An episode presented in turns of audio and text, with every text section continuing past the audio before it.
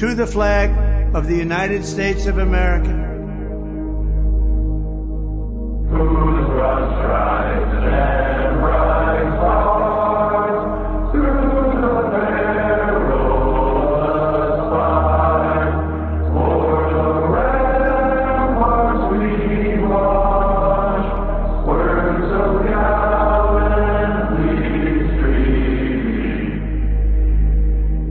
and to the republic which it stands,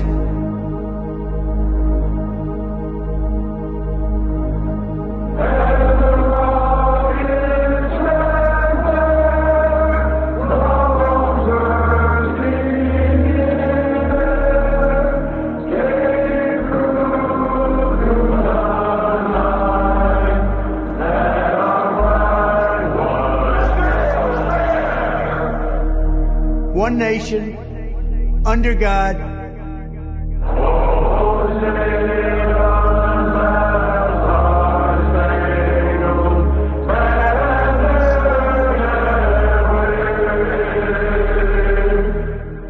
indivisible, with liberty and justice for all.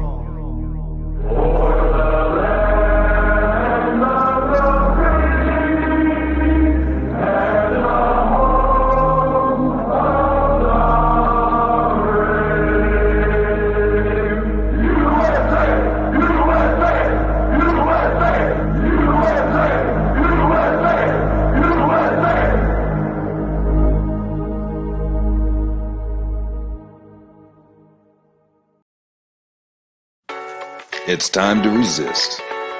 They can't arrest us all.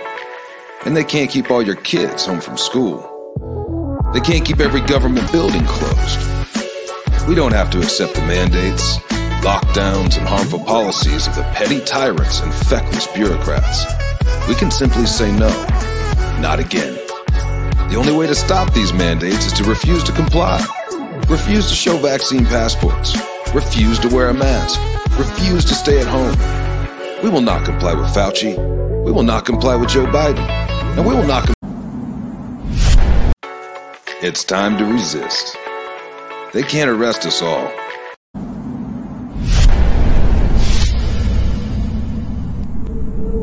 I had a dream the other night. I didn't understand. A figure walking through the mist with a rifle in his hand. His clothes were torn and dirty as he stood there by the bed. He took off his three cornered hat and, speaking low, he said, We fought a revolution to secure your liberty. We wrote the Constitution as a shield from tyranny. For future generations, this legacy we gave to make you the land of the free and home of the brave. The freedoms we secured for you, we thought you'd always keep. But tyrants labor endlessly while your parents were asleep. Now your freedom's gone. Your courage is lost. You're no more than a slave in your land of the free and home of the brave. You buy permits to travel, permits to own a gun, permits to start a business or build a place for one on land you think you own. You pay your yearly rent, but you don't have a voice in saying how that money's spent. Now your children attend a school that doesn't educate, and your Christian values can't be taught according to the state. You read about your current news in a regulated press and pay more taxes than you owe to that thing called IRS. Your money's no longer made of silver or gold. You trade your wealth for paper so your life can be controlled. And you pay for crimes that make your nation turn from God in shame now you've taken Satan's number, and traded in your name. You give your government control to those who could do you harm, so they could padlock churches and steal the family farm and keep the nation deep in debt while putting men of faith in jail, and then harass your fellow countrymen while your corrupt courts prevail. Your public servants don't uphold the solemn oaths they've sworn. And now your daughters visit doctors so their children won't be born. You send guns and artillery to foreign shore, and then you send your youth to slaughter fighting other people's wars? Could you regain the freedoms for which we fought and died? Or have you lost your courage and your faith to stand with pride? Are there no more values for which you fight to save? Or do you wish your children to live in fear and be a slave? Then people of this republic, it's time to rise and take a stand. Defend the Constitution, the supreme law of your land. Preserve your great republic and every God-given right and let us pray to God to keep that torch of freedom burning bright.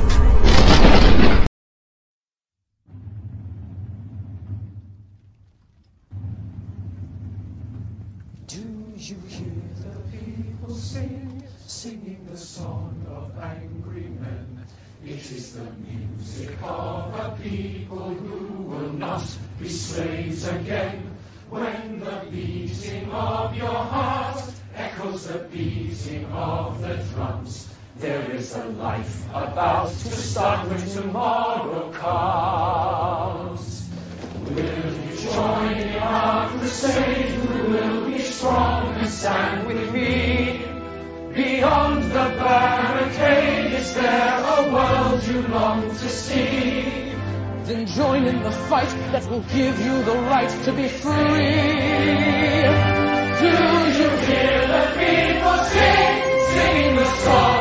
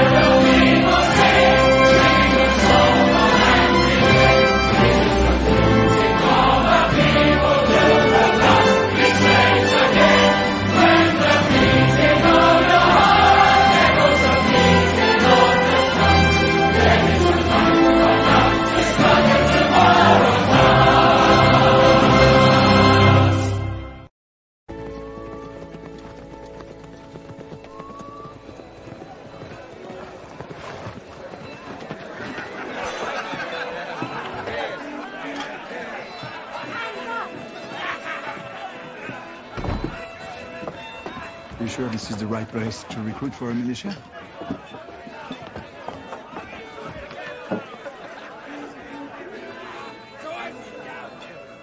God save King George!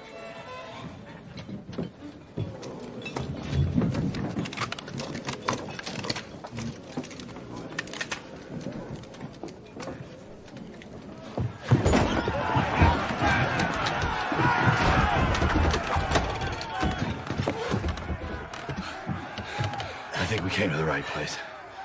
Broadcasting live and live to Patriot Control America. You're listening to the Patriot Party Podcast.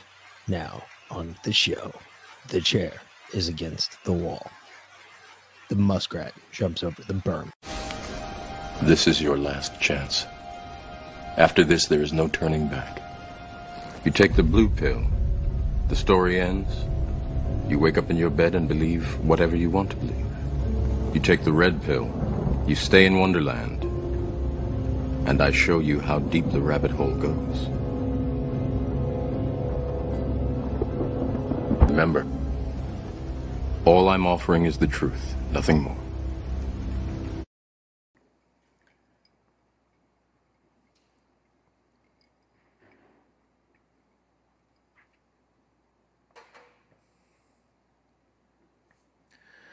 Am I the only one here tonight?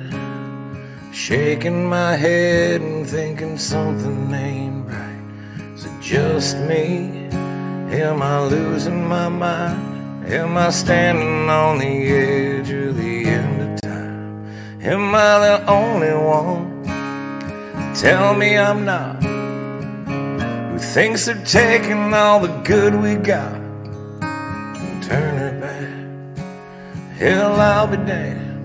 I think I'm turning into my old man. Am I the only one willing to bleed? Or take a bullet for being free? Screaming what the fuck at my TV for telling me, yeah, you're telling me that I'm the only one willing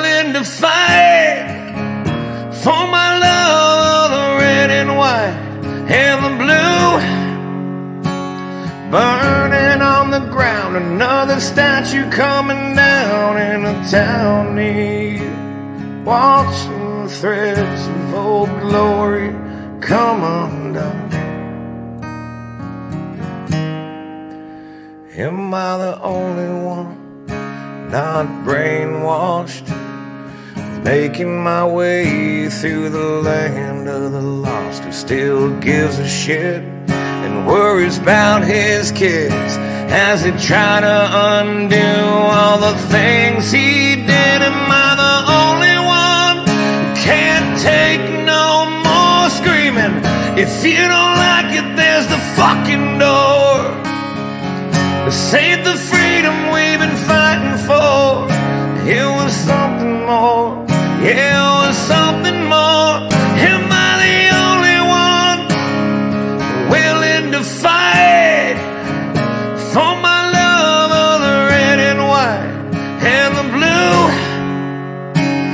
Burning on the ground, another statue coming down in a town near.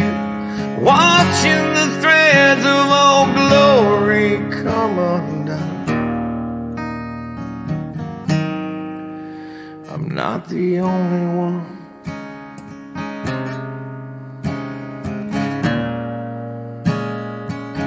I can't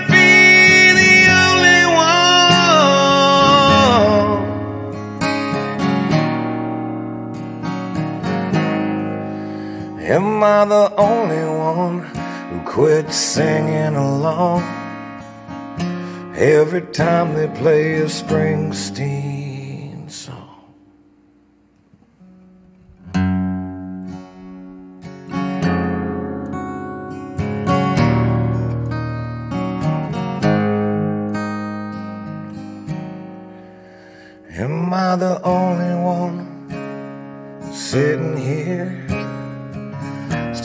holding on, holding back my tears for the ones who paid with the lives they gave.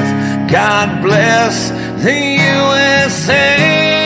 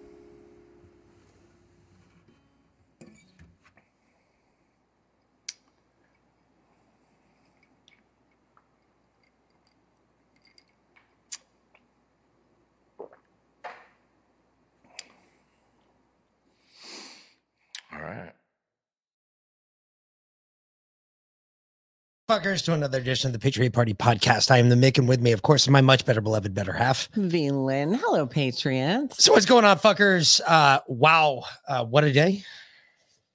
That was a humdinger of a storm this afternoon. We Dropped did. our power for just a flicker, but enough to fuck all the clocks up and, you know, shut the washing machine off, and the dishwasher off, and You know, all the good stuff. all the good shit. Yeah.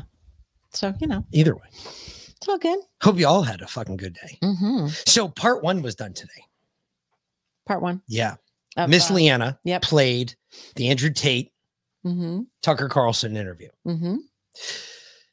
The whole I- thing. I'm. I yes, yes. I missed a good part of it because I was, I had to keep. I don't know. I know. was out and about. Leanna, and, like, I, had no fucking service. It was. I, I got to be honest with you. I don't know if they were shutting your fucking stream down, or it was a phone thing today, or there was some neutronic being that was sent from the sun into the earth today that fucked with all cell signals near and far. You might have to be careful here, babe. I think uh, Crazy Chuck with a K is trying to steal me away from you. Yeah, I'm just saying. Hello, he, Crazy he Chuck. keep trying. Either way, that whole shit with the internet going up and down today. I don't know if you all experienced the same problem. I know there's a couple people, um, such as uh, I gotta go back up here. Basically means I still have to watch the freaking Andrew Tate interview. Zoso. Zoso was driving to California, Southern California today. Mm-hmm. And I don't know if he experienced the same thing I did, but the internet was absolute shit today. But I did finally make it through all of Leanna's interview. Internet, the cell Whatever. signal. It could have been the cell signal. It, the could have been both. I, no, when I was hooked up to the internet, even when I was hooked up to the internet, it was shit.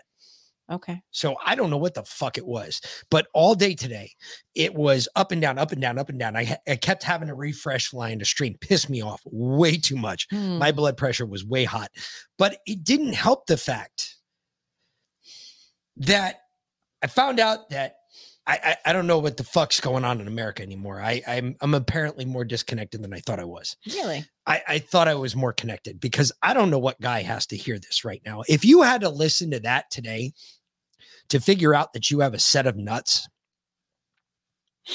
uh, we might be fucked. We might be really fucked. Because, guys, let me tell you something. There is one thing in this world, there's one thing that I've taught my kids to a religious exemption that they are to understand this no matter what. You want to make it through this world, the best way to make it through this world is to not give a fuck about what anybody else thinks. Ah, big solar flare CME hit the US over the last 24 hours. Thank you, Sparky. I'll do it. That would fucking be the reason Yep. why I had to keep fucking going back and forth. Mhm. But for for real though, if you want to make it through this world, you want to make it through this life, who gives a fuck about what anybody thinks? Seriously. Andrew Tate went on a bit. Don't get me wrong. I think me and Andrew Tate would get along great. I think we'd get along fantabulous. The fact that he sells his services tells me that there's a big issue in this country. it tells me that you guys, and yes, that's all you men out there, you can't reach down and grab the sack and cause just a modicum of discomfort or pain to let you know that you're still alive. Really? You want to talk about depression? Let's talk about depression. Depression is a joke. It was something thought up of in a doctor's office, saying the reason that you feel melancholy, because back in the day they called it feeling melancholy. They didn't call it depression. You felt melancholy. And how did you get out of feeling melancholy? You took your happy ass and walked the fuck outside. Depression is worry over the past. Why worry over the past? You can't change it. It is, it was hysterical because for the first time, I won an argument without even having it last night because her in laws were here. No, your in laws were here. My parents Or- were here. Your parents, my in laws. hmm So if your I'm in laws were here, if my in laws were here, things would have. probably been just fine. Hmm. I guarantee it. Yeah. Well, no, actually, I don't because we probably both would have said something like, What the fuck were you thinking getting all those jabs, you idiots? Anyway, her dad spoke up in the halfway through dinner Mhm. talking about the food, which I thought was a very ballsy move, especially at my table. And He when said it was really good. he, he did, hmm and then he said, and then he said, you know, I, why can't other people do that? And I said, you know, in Jamaica, they have a saying, and I agree with that saying. And I think we should start using it here in America. If you're hungry, you're just fucking lazy, hmm period. You're fucking lazy. You can grow anything you want outside. And when I said that, he just shut the fuck up and sat right back down in his chair and didn't say another word.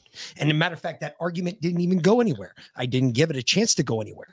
Why didn't I give it a chance to go anywhere? Because I'm not going to play that game, not under my roof. You're not going to get my blood pressure altered, not under this roof. You can do it anywhere else in the world you want, but you come under here, you're in my house.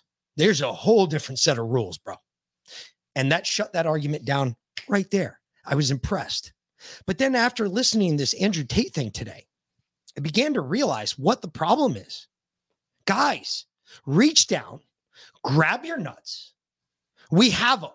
They hurt. If you kick them in specific ways that other people have done to me in the past, they really hurt. You know what that's like.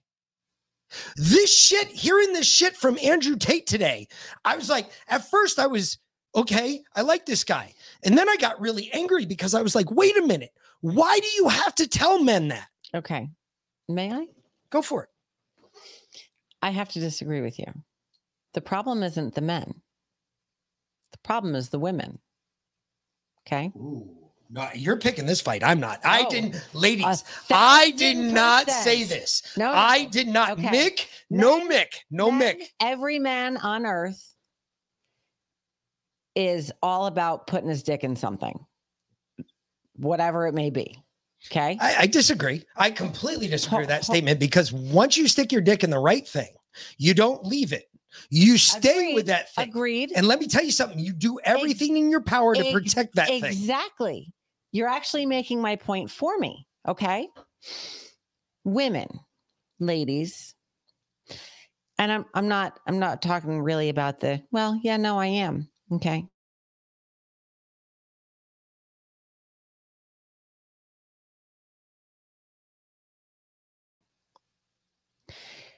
And your mom is in order to be strong. Are you all right?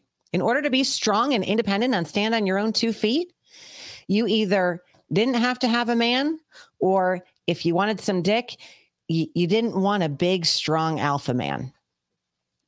So guys became pussy boys to get the ladies. Ladies, take it from me. Being married to an alpha, it's so much better. You can be so much stronger and more independent with an alpha protecting you than you ever can be with some fucking soy boy. Seriously. Your mom has taught you wrong. And, no- and no shit, guys, guys, no shit. There's nothing wrong with saying no. He's right. I agree with everything he said. What I disagree with is the fact in this country, at least, maybe I don't know about the world, but in this country, in America, where we're allowed to have guns and blow shit up whenever we fucking want to, all right? In this country, the one thing we should be able to say as men is no. Especially when you're looking after your family and, and you're making that tough decision for your family. If you're doing the right thing, normally the tough decision is to say no. The hard right made over the easy wrong. It's a simple thing to live by. You always live by the hard right over the easy wrong. There's a reason being wrong is easy. And there's a reason being right is so fucking hard. Mm-hmm. I, I don't know who, who needs to hear that. But seriously, if you're a guy out there and you're listening to this for something to make you motivated as a, fine, let me tell you for free, don't pay Andrew Tate. It's fucking simple, dude. Reach down, grab your nuts, squeeze them just a little bit, cause just a modicum of discomfort and pain for that one second and remind yourself that you're still alive. As long as you feel that pain, you still have a heartbeat. Leo, it's not no means no. The hardest thing Mick can ever say to me is no. And when he does, I respect it because I know how hard it was for him. For the most part. Sometimes we argue about it a little bit, but when he puts his foot foot down, you know, there's very little that I don't get my way on, to be honest. There's very little that Mick won't do to make me happy. It's fantastic. How many other women can walk away from a damn good paying career to start a freaking farm, a homestead, and have their husband support them a thousand percent and do a podcast together? More and more these days, but it's because I have a strong man backing me up, supporting me a thousand percent. If Mick wasn't Mick, if there if he was some fucking soy boy, first off, I, I would never be married to him. it would never last. I'd have run roughshod over him in like 30 seconds and gotten bored and kicked him to the curb. Cause I just I can't, I can't. Right. I, I like to have every once in a while, I, I like to pick a good fight. I like to have a good argument. You guys have seen us do it. Some Right. nights we do it on purpose. Some nights we peck at each other until we want to tear each other's heads off. Seriously. I- I can't I can't do that with some fucking little soy boy, right? Because they start crying. And I, I used to have to manage them in my pretty high paying career. And many of them cried. And it was seriously, it was just disgusting. Disturbing. It was serious. Like I had a 30 year old, 32 year old man in my office in straight up tears as I'm firing him because after I'd been counseling him for weeks and it was like his fifth offense, he still couldn't get something right. I'm sorry. Your stupidity is it really, you know, this is a business. It's not my problem. If you can't learn it, you, you can't learn it. You've had all these warnings and I've done all this training and you're not picking it up. So you got to go fucking bawling. Um, and I literally told him, man up, grow a pair because you're not going to get anywhere like this. Stop being a little fucking girl. So, ladies, stop encouraging them, stop enabling them. Then you won't have to deal with them. I, I'm just saying that he was he he more or less sells his stuff the way I understood it today. And In, in the chop piecemeal way I put it back together, is he basically said that he sells his services Sparky, my manager, was another fucking one. to single men. And I ran roughshod over him. to single men. And one of the dudes he had called him one day and he said, I'm going to kill myself, blah, blah, blah, blah, blah, this, that, and the other thing. Right. And he said, Well, the one thing I did was that I, I told him, I said, Hey, get a six pack first. Like, not beer, but like, you know, build your body, get, you know, do something with yourself. And then after that, he didn't want, yeah, obviously he didn't want to because he realized he could because he was being a bitch before. My point is very simply this I don't know of a man in America all that needs to be reminded that he's a bitch. If you're a bitch, you've already been told that 22 times. if you're a man, everybody's already commented and reacted to what you've said and said, you know what, you're right. I don't know. Don't go to Andrew Tate for that shit. You don't have to spend a billion dollars talking to him. You could just spend your time here and do it free. It's simple. Man up. It's okay to say no. It's okay to put your foot down. It's okay sometimes to be a little stoic in your environment and tell people no. Does is this something that our current administration wants? No, no, no. They don't want people like me talking to you.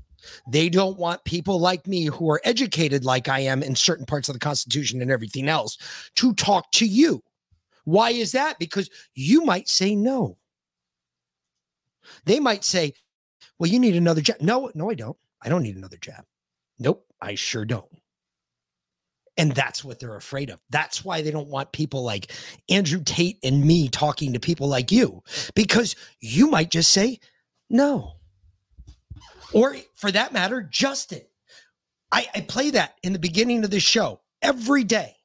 And that is, it's more than it's more than just an ad for serious CBD. It's not an ad for serious CBD. It is a mission statement. It is a mission statement about what this show is about. No, we're not going to listen to you just because you say you're the science. No, that's the reason we start that show out every day with that commercial letterhead box. Because no, we're not going to give in. We're not going to give in to your ways. It happened once. You, nah, Bear, you don't get to. First time's on me. Second time will be on you. Period. We politely, nah, we disagree. Nah, Bear. Hmm. And that's how polite we can be about it is just nah, Bear. Because what we really want to fucking tell you is take your own fucking head and stick it directly up your fourth point of contact. But we can't say that in polite society. So we just say, nah, Bear. I- have to say, I didn't realize before this weekend that Tucker is also an alpha. Oh, he is. Oh no, he A most certainly is. Oh no, he always has been. One thing I didn't like about the interview that I I thought was a little cagey, and Mhm. I don't know if you all saw it, but Tucker being, you can tell when Tucker's off of his soil. So, for instance, like He's used to being the only alpha in the room. it, then even worse. I I think, I I think I know because I deal with it with you.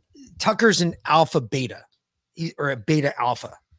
Uh, he's a BA instead of an AB. You know how BA Baracus was always known as BA Baracus. He was never AB Baracus. Why is that? Because of his name.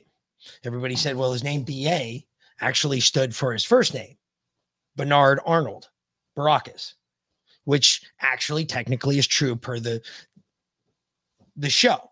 However, when the writers first wrote the clip, it was AB Baracus because it was Arnold Bernard Baracus.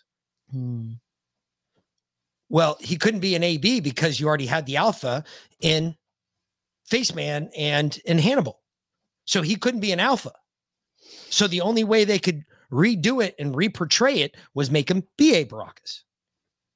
Didn't know that, that they went that big into psychology back then in the 80s. Did you? Uh, I think Tucker's uh, finding his sack more and more I, I now Don't- he's ventured out on his own and apparently is forming his own new media company. yeah, I heard that too. But Mhm. one of the things I thought was really interesting is he talks about being dyslexic and shit, which I thought was funny. And then he talked about movies and shit that he didn't watch The Matrix because he's got dys- dyslexia. I was like, dude, I have less dyslexia too. And let me tell you something. I read everything backwards. And guess what? I still watch every fucking movie out there. Oh, that's And I have a better movie repertoire than 90% of the men on the face of the earth because I've watched almost every movie out there. But that's, I, I was amazed when he said that. And I'm just sitting there going, dude, you're not doing any good for us. Just shut up, please. You're Well- an idiot, bro. This was pretty freaking good. Listen, you're gonna like this. really needs, and I say this as a Christian leader, is more cluster bombs. And I thought, you know who it was. And I thought to myself, more cluster bombs. Now, I am not a Bible scholar. But I'm pretty sure, having read four out of four Gospels, that like Luke 17 doesn't call for shower cluster bombs on the children. In fact, I'm just going to go out on a limb as a non theologian and say the overriding message of the New Testament is bring peace. And this person, because that's what it says. And this person with a straight face got almost weepy at the prospect that the government that's imprisoning Christians doesn't have enough missiles and tanks, which is, you know, maybe it's, you know, fair position. It's not a legitimate position for a self-described Christian leader to have. It's just not. I'm sorry. That's disgusting.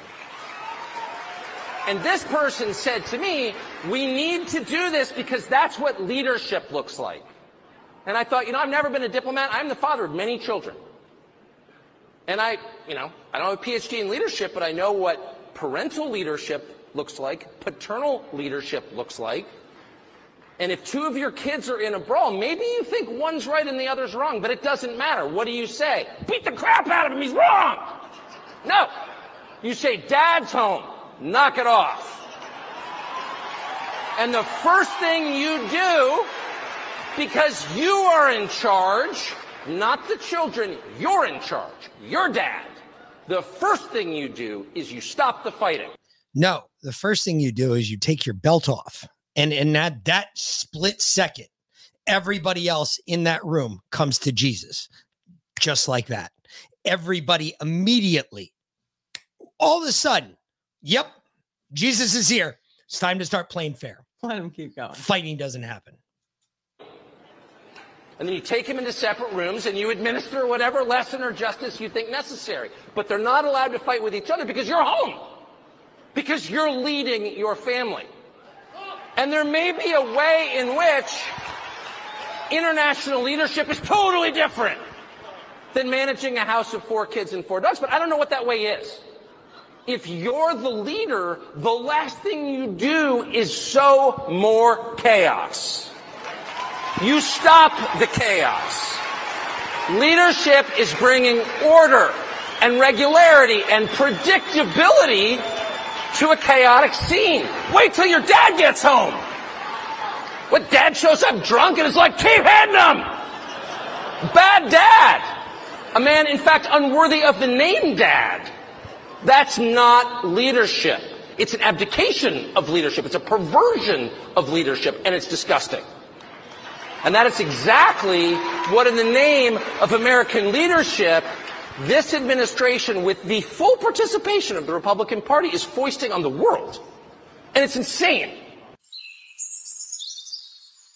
Accurate, accurate beyond 100%. And he's absolutely right. It's like the, the dad comes home and the kids don't get punished. Nothing happens. Nothing. Not a fuck. No. Bring it on. Think think about this for a second. Okay. He brought up the whole kid thing, right? One of the things, uh, you know, me and Velan have talked about it a number of times. We've always been told that our kids are great. Like we always get told, how do you how do you how do you do it? When I tell people how I've done it, they give me this look like you are the worst dad in the world. Why? Because I beat my kids? Because I spank my kids because I know where there's there's a line. Well, actually, we stopped spanking Connor a long time ago because he got to a certain point where he Well, was that's not completely he, true. he was really acting out. Yeah, well, that's true. That's Now- on you. Now it's no, no, no. That was you and I. you. No, you and I did this together. No, no. When he was acting out and like almost like six six times. That was you. I was six- deployed. No, six times. I was deployed. weeks, you hit him with the belt, and and Well, yeah. yeah, right. And we're sitting there and we're like, "What is wrong with you?" It's almost like you like this or something. And he was like, "Well, yeah, kind of." And we're like, "Oh, we're gonna have this conversation much later." No, we're and gonna do it have to have- differently. we're gonna, We're gonna to do it find Another differently. punishment. Yes, and we did. We did. Which we found the switch, which was so much better and so much more effective. Actually, we Wow, that started was so bad. started taking away the electronics. Um, Well, that was bad too, but and the switch it was, worked It was the, very de- well. the debate between, you know, do you take away the charger so they can, you know, try and see how long they can stretch their battery out, or do you just take the whole thing away? I tell you what, taking away the, all of the chargers, that's that's truly evil. Not really. No, no, because yeah, our yeah, kids figured out how to charge it. Because our kids aren't stupid. I know. Because I would have figured that shit out. Stop. And that's how I knew that that was dumb to begin with. Dumbest movie ever made. And I told you that too. Oh no! I was uh, like, no, they're gonna figure it out. And No. there's Connor splicing wires together with two uh, 120 volts running through his little hands, Leah- and he's splicing wires together. And I was like, oh, this is a smart move. This is gonna end good. Wait till he touches those two wires together. We're gonna have to go collect them from the roof. Nah. He was good at that shit.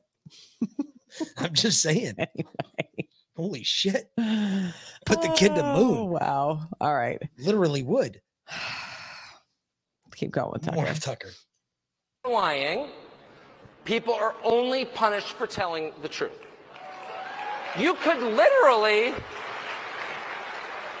you could literally wake up tomorrow, move to the Bahamas, start a fake cryptocurrency, defraud a million investors around the world of billions of dollars. I'm just saying you could do, and I'm not recommending it.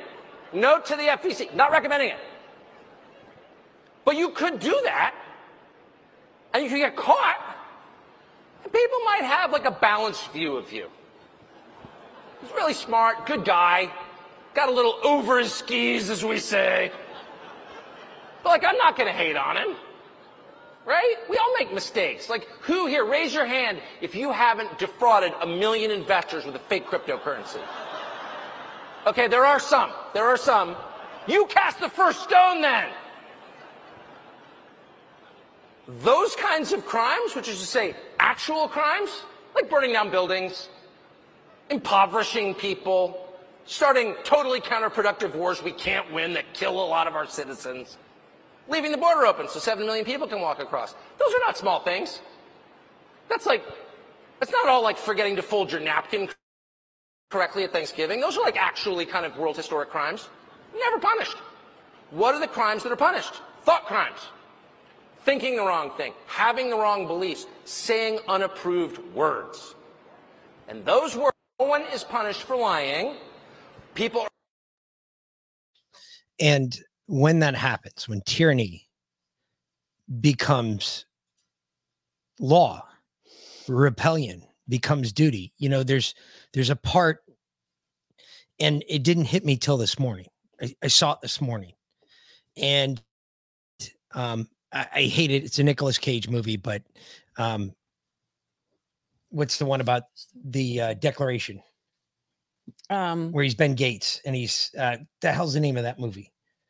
National Treasure. Yeah, yeah, yeah, there you go. So National Treasure, he said, you know, people don't speak like this anymore. And it's that one line from the const or from the Declaration of Independence that I have read and read about and read over and over and over again. And I have said it a million and one times. And whenever any form of government becomes destructive to these ends, it's the right of the people to alter or abolish it or to institute a new government, laying the foundation on such pris- principles and organizing its powers in such form to them shall seem most likely to affect their safety, happiness, their safety and happiness. Prudence indeed will dictate the government's long established should not be changed in the light of transient causes. And accordingly, all experience hath shown that mankind is eh, are more disposed to suffer while the evils of the sufferable than the than to right themselves by abolishing the forms of government have, to which they have come accustomed. That is the most important line in that document. Why?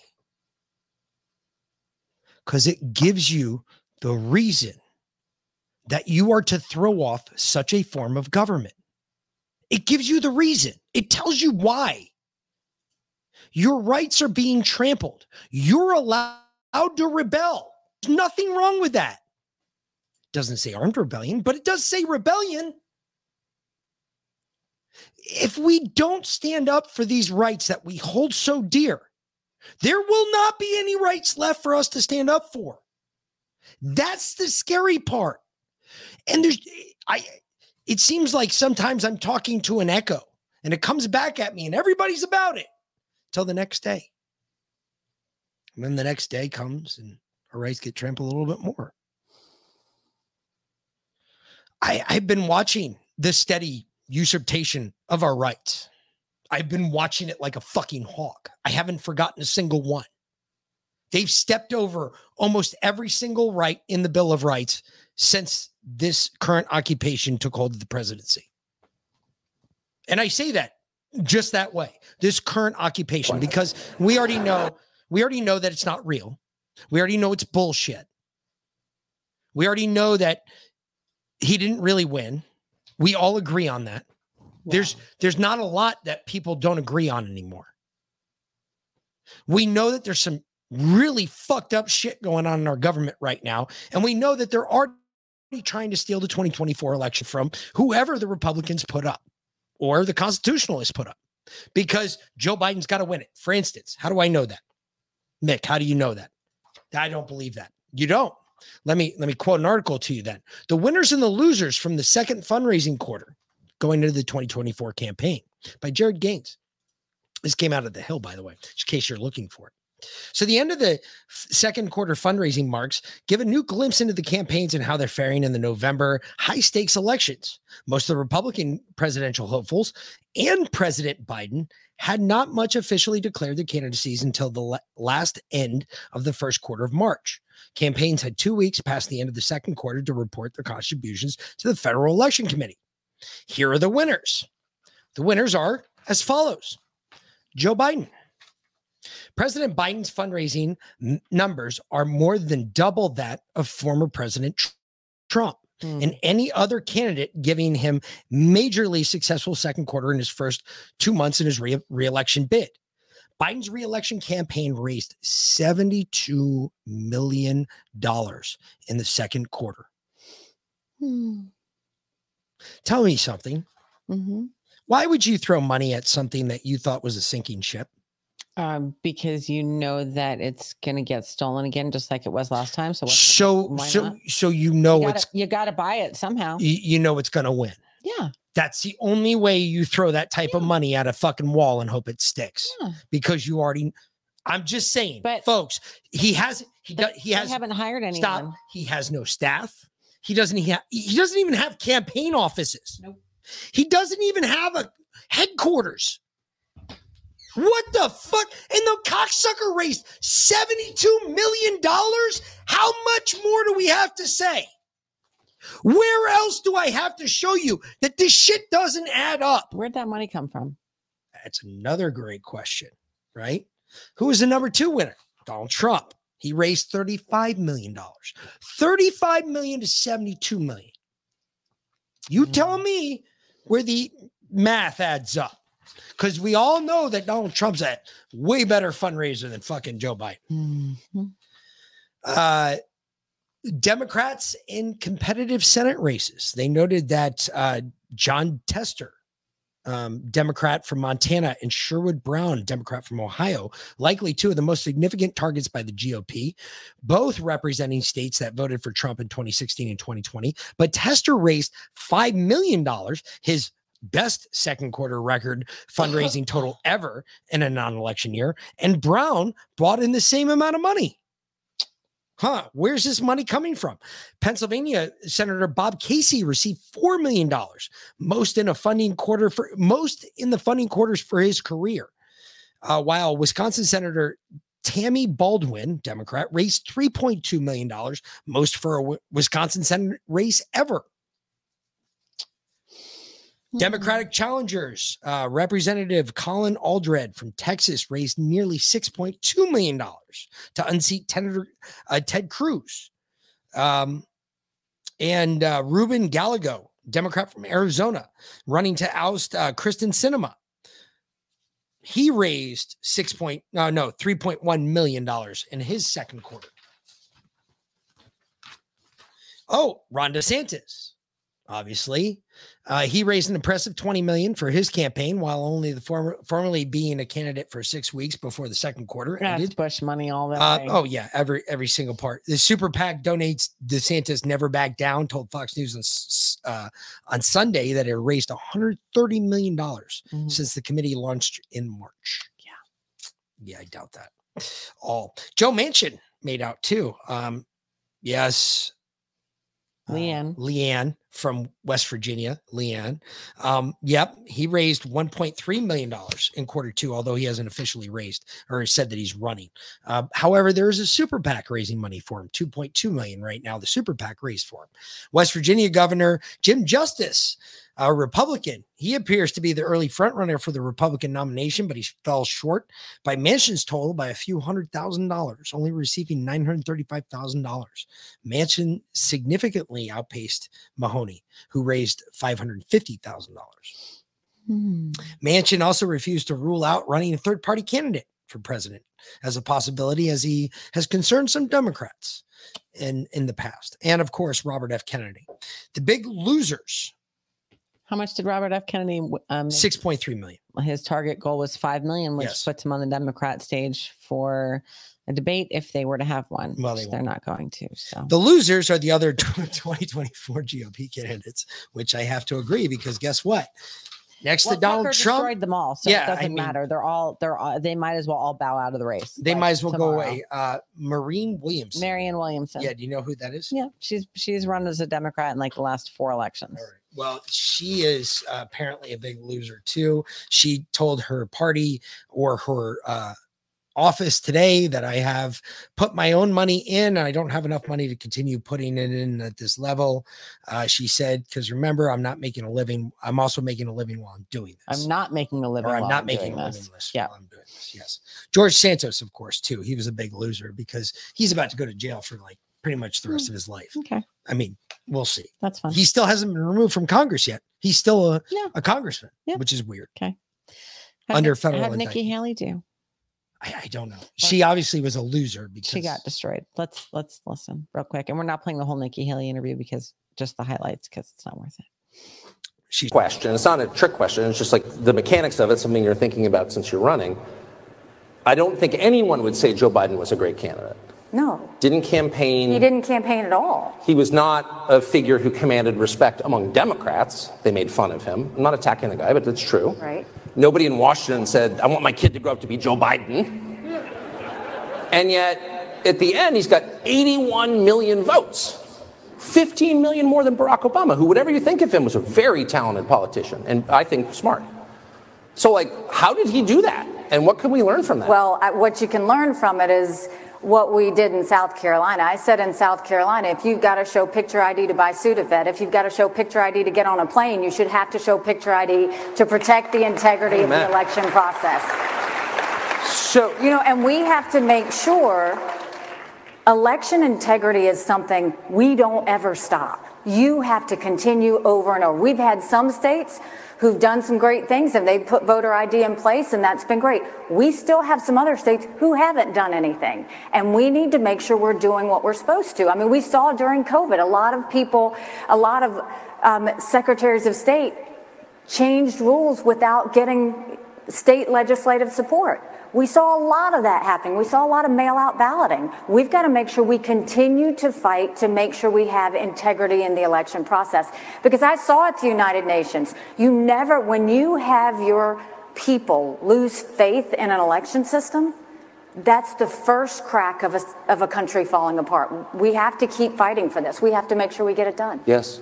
So when I asked about the 81 million votes, you immediately said things I think I, I agree with about election integrity. So are you suggesting that that last election, it sounds like you're saying you don't think it was on the level. Are you talking about the presidential? That's correct, the presidential. Yeah, no, I mean, I think we all know that there were irregularities in there and that there were some issues that happened. We know that there was mail out balloting that shouldn't have happened.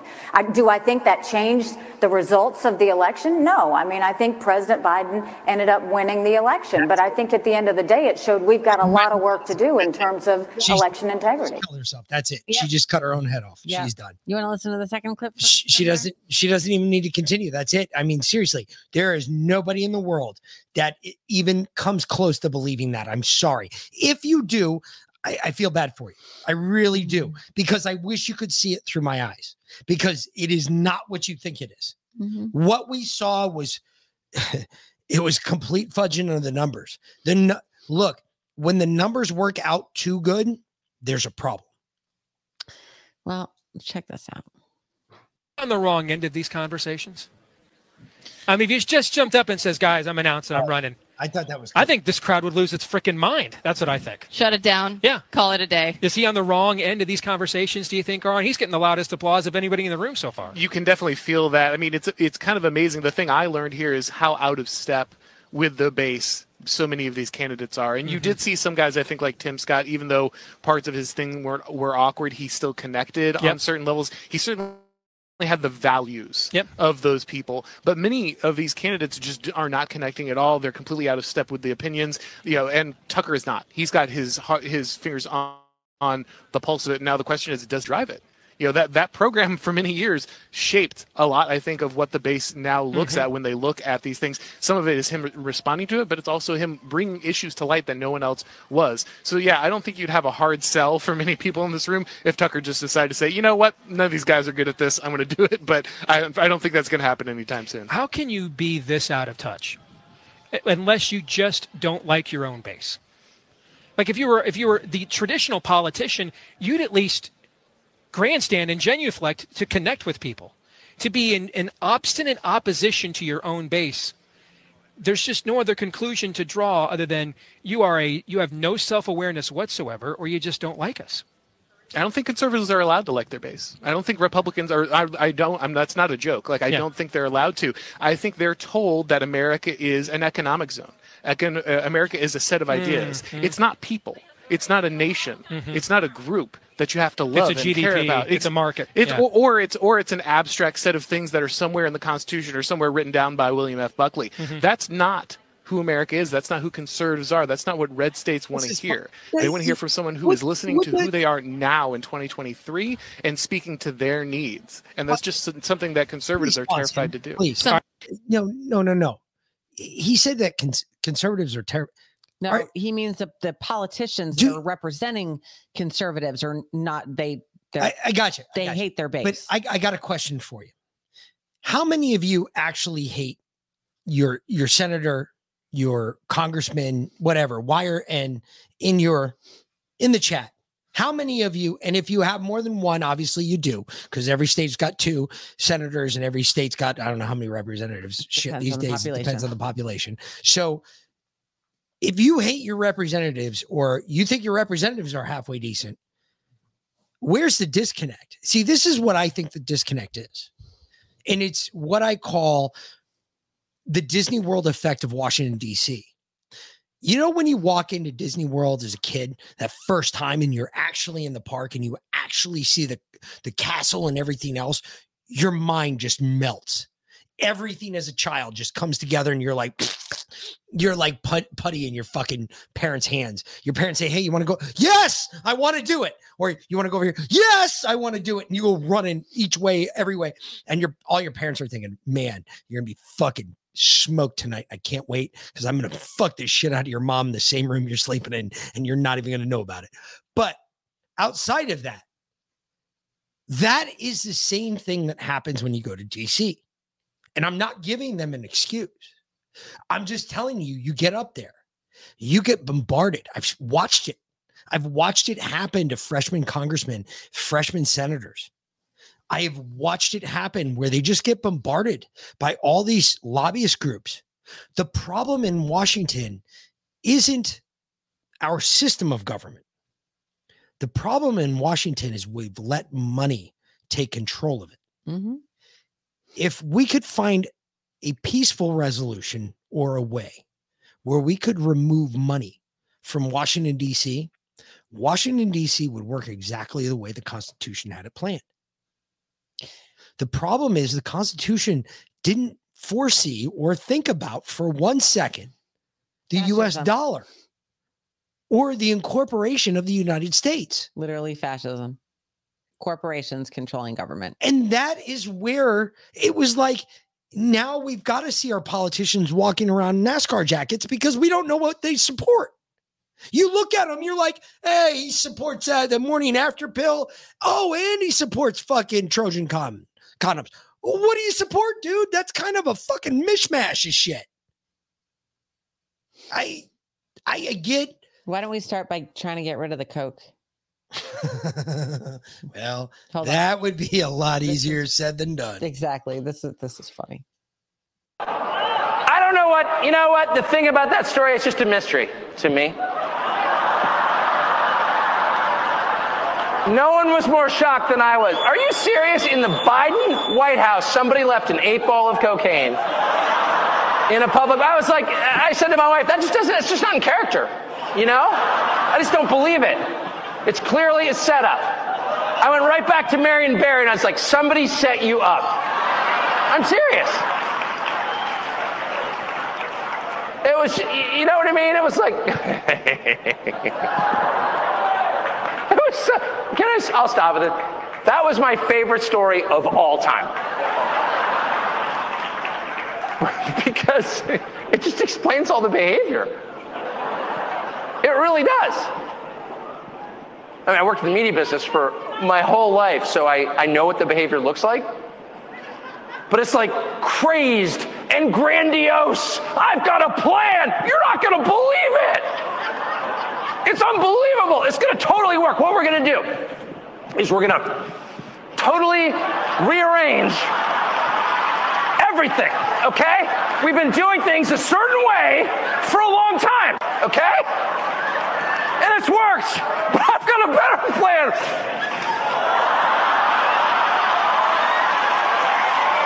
And that's their entire approach.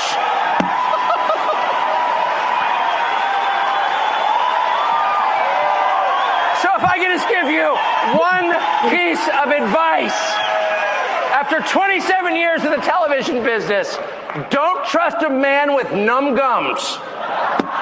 Thank you. I, I agree with him. However, hold on a second. You did hear the he he didn't just take a jab at the Biden administration. No, that was a straight up fucking right hook. Uh-huh. That motherfucker bent down. He pulled up all his power from his hips. And as he twisted and turned his pelvis into the motherfucker's head, he was looking to dislodge his jaw from the side of his fucking face. The whole point of that was he said, I don't know how they found an eight ball sitting in the fucking White House. It would all be up their fucking noses. Look at them. Look at how they're walking around all coked out. I got an idea. I've got an even better plan. Oh man, we've got such a great plan here. It'll be amazing. Holy Oh, shit. yeah. That just, oh my God. Just, just more of us just going right down the drain. hmm Just stand by, folks. We're just going to flush it one more time. I promise. I think this coming up, this one is my favorite. That was funny as fuck, That though. was That was pretty good. That was really funny. But That was pretty good. this- Tucker, this, touche. This is my favorite clip. of, of our lifetime. How do you explain? Well, I'm clinging to the hope that elections still matter. I, I really want to believe that because I'm, I'm American in a very fundamental way. And so I believe in, in, the, in the actual mechanics of democracy, like the people should rule, you know. Um, so, but Uh, leaving aside even elections, I think it's clearly a pivot point in history, and I don't think the issues that we debate and really are in some ways distractions are the core issues hmm. at all. I mean, it really there are forces, unseen forces, acting on people. Hmm. Um, it's funny in February, I was like trying to think about what to do for Lent. I'm not a particularly faithful or virtuous person, but like you try to do something. I already quit smoking, so like, what's next? and I thought, well, I'm just going to read the Bible. And no, I'm not going to do a Bible study. I'm a Protestant, so I feel like I have a right to kind of read it myself. And I know, I'm sorry, I feel that way. and uh, and so I've been reading it since February, and I'm like about halfway done. And and I haven't talked to anyone about it, and I haven't been in it, just been myself reading it. And and I've all kind it's like the most interesting thing I think I've ever done. Actually. Mm. It's unbelievable. The amount of drama in those books that has been hidden from me as a regular churchgoer in the Episcopal Church. Like, wait, why didn't you never mention this? This is like unbelievable. what? But the two things I have come away with after reading the entire New Testament, and I'm up to Deuteronomy in the Old Testament, is the every per, with the exception of Jesus, every figure is like really flawed. Big time. Like flawed in a way where you'd be like, I don't know if I could be friends with that person. You know what I mean? Abraham enters Egypt and he's like, oh, it's my sister actually. Take her. what? what? I was saying to my wife, who was a who was a religion teacher, I was like, what, why didn't anyone? What is that? And she's like, maybe the point is that God takes people who are not perfect people, not only not perfect people, like they're so imperfect again, hmm. I don't think I could have dinner with them, and uses them for these grander purposes. That's the first thing I noticed. The second thing I notice is that people, while they have free will, of course, and they can make decisions and they live with the consequences of those decisions, they're not really in charge of the arc of history at all. Hmm. They are being acted upon a lot. Amen. Okay? And I never really appreciated that because I'm American. And so I grew up with this feeling that we're the sum total of our choices. And, well, that's not what I'm reading at all. Mm. Yeah, people's choices matter. You need to do certain things and not do other things. On the other hand, you are not in charge. You are being acted upon by a world you can't see. And that, by the way, is consistent with my life experience. Like I've seen that, I've lived that, I'm 54. And so I feel like it's really important to approach politics with that in mind. Like a lot of these issues are symbols of this much larger battle. And, and the final thing I will say is I do think we should approach these questions with humility. Amen. You know, we don't always know. I was at dinner last night at 801, which I strongly recommend. Surprisingly good lobster, kind of weird for Iowa. I'm like, is this from the coast of Iowa? No, but it was good. But anyway, we were talking about candidates, and I was eating with someone who's a Christian, and I and I said, I can't honestly, I can't tell if this person is a tool of light or darkness. You know what I mean? Um, so we don't always know, actually, at all. And we should always admit that. You know, I've got very strong feelings about all kinds of issues, but it's so important to be open to the possibility that I'm completely wrong. And that what I'm espousing is actually destructive, not constructive. Um, so just to, to approach it with, with humility. Like we're all about a hundred times more ignorant than we. Most important election of, of our lifetime. How do you expect? And uh, yeah, um, yeah. Well, welcome to the rest of what we call faith, Tucker. Mhm. Uh, just so you're aware, um, that is faith. That is what you're being enlightened to. Um, welcome, and uh, don't be scared of it. It's because guess what? If you believe it, it's it's even worse because it's called blind faith. Then it's like fuck. I, I don't even see it, but I believe it's there. Mm-hmm. And guess what? When you get to that level, next thing you know, you're gonna have a knock at your door, and it's gonna be somebody you just what the fuck? How? Why me? Ask that question a lot. Maybe here's why. There were people who didn't kind of play along. We knew what the rules were. And every organization in American life, every large group of people in American life, from really from your government to the entire media, in some cases your church, we're all telling the same thing. Here are the rules. If you are a good person, you will follow these rules. You will mask, you will separate, you will stay at home, you'll take our shot. No, we have no idea what's in it. We don't know its long term effects, but shut up. This is a moral test.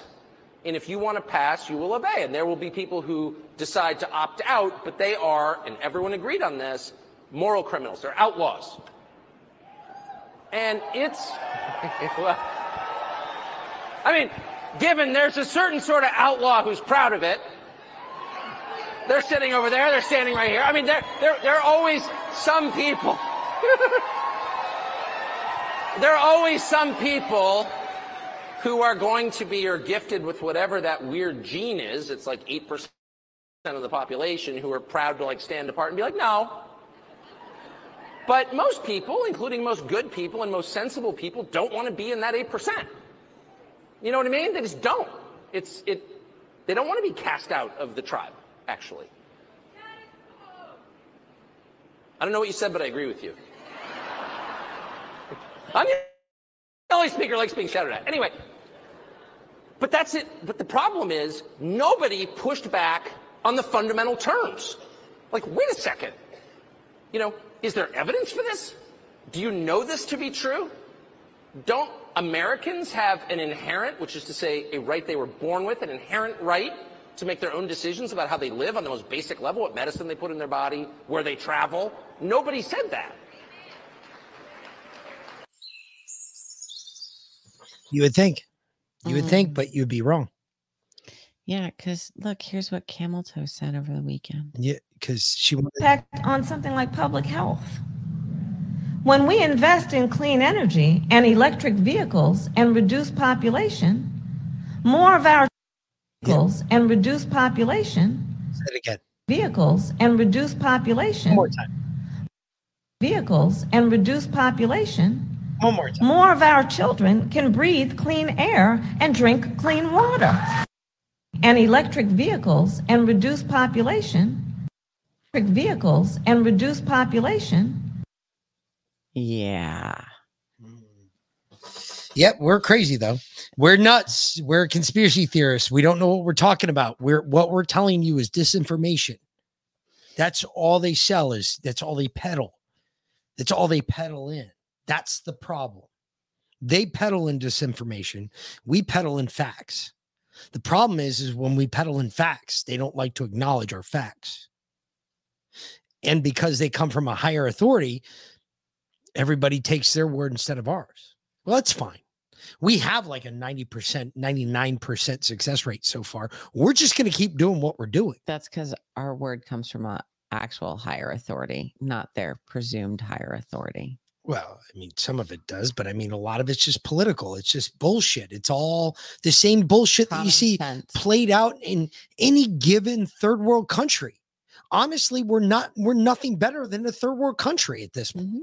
We're bickering and arguing eh, like a bunch of little bitches. That's not what I thought America was founded on. I thought we were founded on standing up for principles of good, standing against evil, doing the hard right over the easy wrong. That's what I thought the principles of this country were founded on. I'll tell you what, the, I came across this this speech that this lady gave at a school board. It was nine minutes. I cut it down um, to like the last three. But she's uh, she's a mother, and her kids absolutely refuse to go to a school that teaches CRT. They they refuse. They said they just teach hate. They teach division. And so she goes on, and they gave her a full ten minutes to speak. Um, and they were in agreement with her. They didn't shut her down. But uh, the end of her speech was quite powerful. So here's that.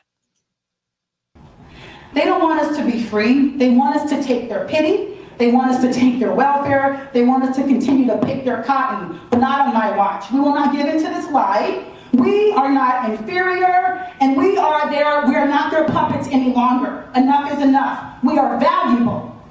And anyone who supports CRT is an enemy to all people. I want to close with, with this. Alexis de Tocqueville, many of you know, is a French diplomat and philosopher. I want to talk about the reason I believe this is happening right now. This race baiting. I believe it's a sin issue. We have pushed out God in our schools right now. And I believe that if we have more of God, that we wouldn't have to deal with the issues of race and oppression. One of his quotes said that liberty cannot be established without morality, nor morality without faith.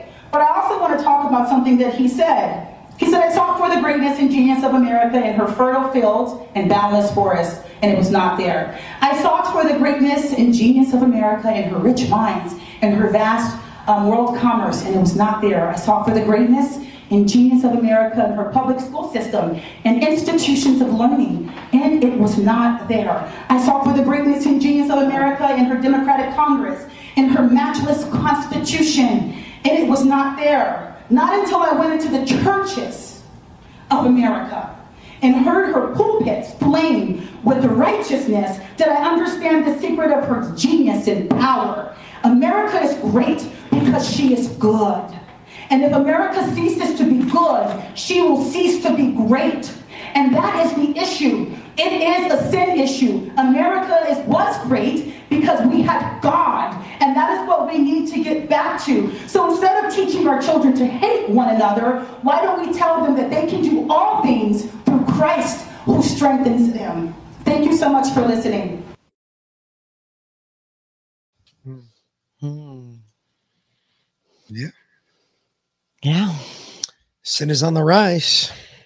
It's They remove God from our schools. They remove God from our homes. where, where, where does it go? Uh, They idle hands. Idle hands are what? Country. Idle hands The are what? Devil's work. That's it. Devil's need to put playground. God first in your life. That's it. That's the most important thing. If everything you learn, if anything else you learn from us, one thing I want you to just doesn't matter what you call God, doesn't matter how you talk to him, doesn't matter whether you call him Yahweh, Joshua, whatever. Muhammad, it, it doesn't matter. Allah, uh, however you refer to God, refer to God, but put him first in your life because I'm telling you right now, if we don't, if we don't in this country, we are fucked. We are so fucked. And I can't, I, I can't tell you why I know this, but I can tell you right now, I'm not bullshitting you. We are fucked if we do not start putting God first in our life. Like time's run out. Our our our counter's down. We're we're down big time. It's like now is the time we need to start doing this. Like everybody needs to start doing this. You need to take that extra minute in the morning instead of murdering that person that's in front of you 30 times in your head. Maybe give that f- extra five seconds and say, Well, I wonder what's going on in his life. That's so important. Um, we've got to start doing it because even in thoughts and in our own thoughts, in our own thoughts is the most, that's where it's so devious because you all know you have the same thoughts I do. Rarely do you utter what I utter. However, you all have the same exact eh, same exact fucking thoughts. You've been behind that fucking driver before that can't choose which lane they want to be in. And you're like, look, dude, I'll fucking pull up alongside of you, put a 12 gauge out my window. I guarantee you'll stay in that fucking lane. I get it. I understand that frustration. However, the Christian side of me tells me that I have to ask, why is there that frustration? Why is that person jumping lanes? And we can't do that without God. It's God, country, then your family. It's the way it's supposed to be God, country, family. It's the way it's always been. You look at any military crest God, country, family. So when my family was here last night, my dad said, uh, "Did you hear this this singer that changed the words of the national anthem?" I said, "He's like, you know, the media's going crazy about it." I said, "No, I don't watch. I don't watch the news." We don't watch the news.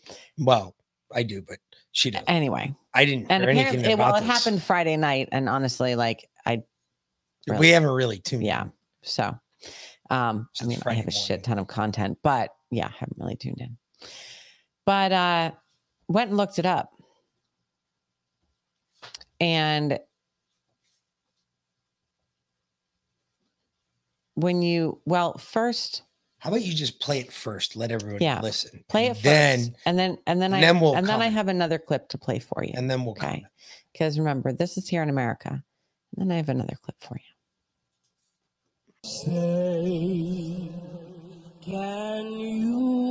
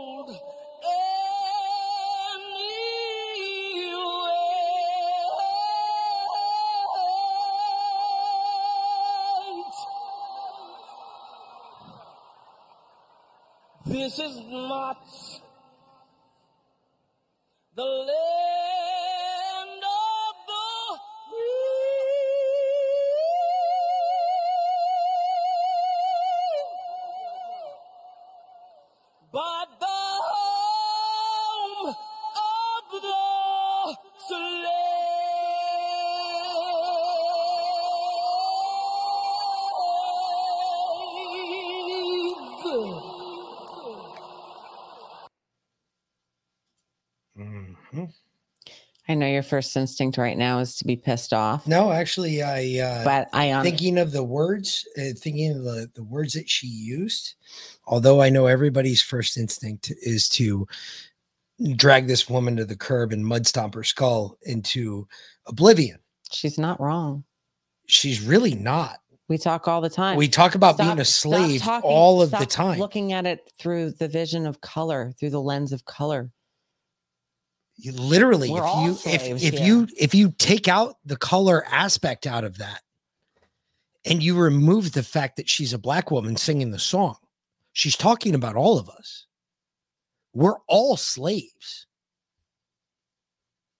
It, I know it's hard to stomach, and I know it's it is a complete slight and disrespect to everything that we hold near and dear in the red, white, and blue.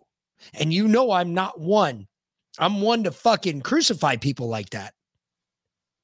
However, listening to the words, removing the emotion from it, She's talking about all of us. She's talking about you, about me, about the blood and sweat and tears that we poured into this country that were never represented. When was the last time you heard a normal person from the street becoming president of the United States? You know what?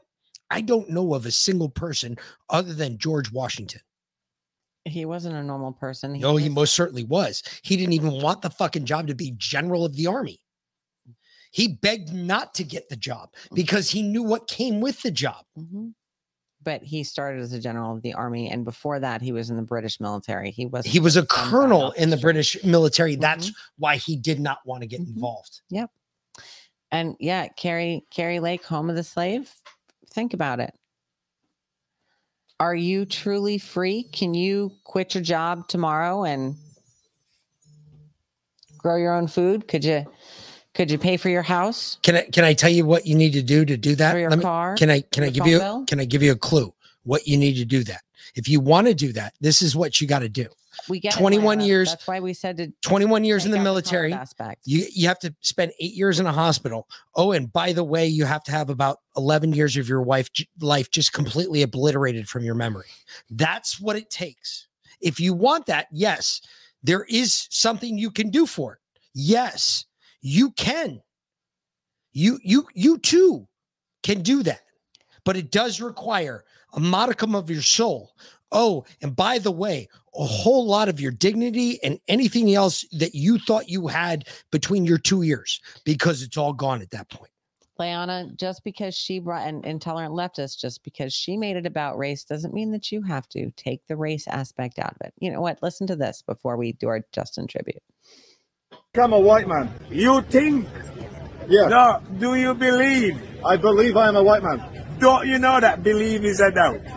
How is belief a doubt? Eh? How is belief Because you cannot believe something and know it. If you take Allah. my poor brain, wait. Hang on, hang on. I cannot believe it and know it. No. And you can only believe in what you don't know. I like that. You can only believe in what you don't You know. You don't know. That's why you have to believe it. Yes. Ah. Now, do you believe in your mother and father? No, I know my mother and father. Right.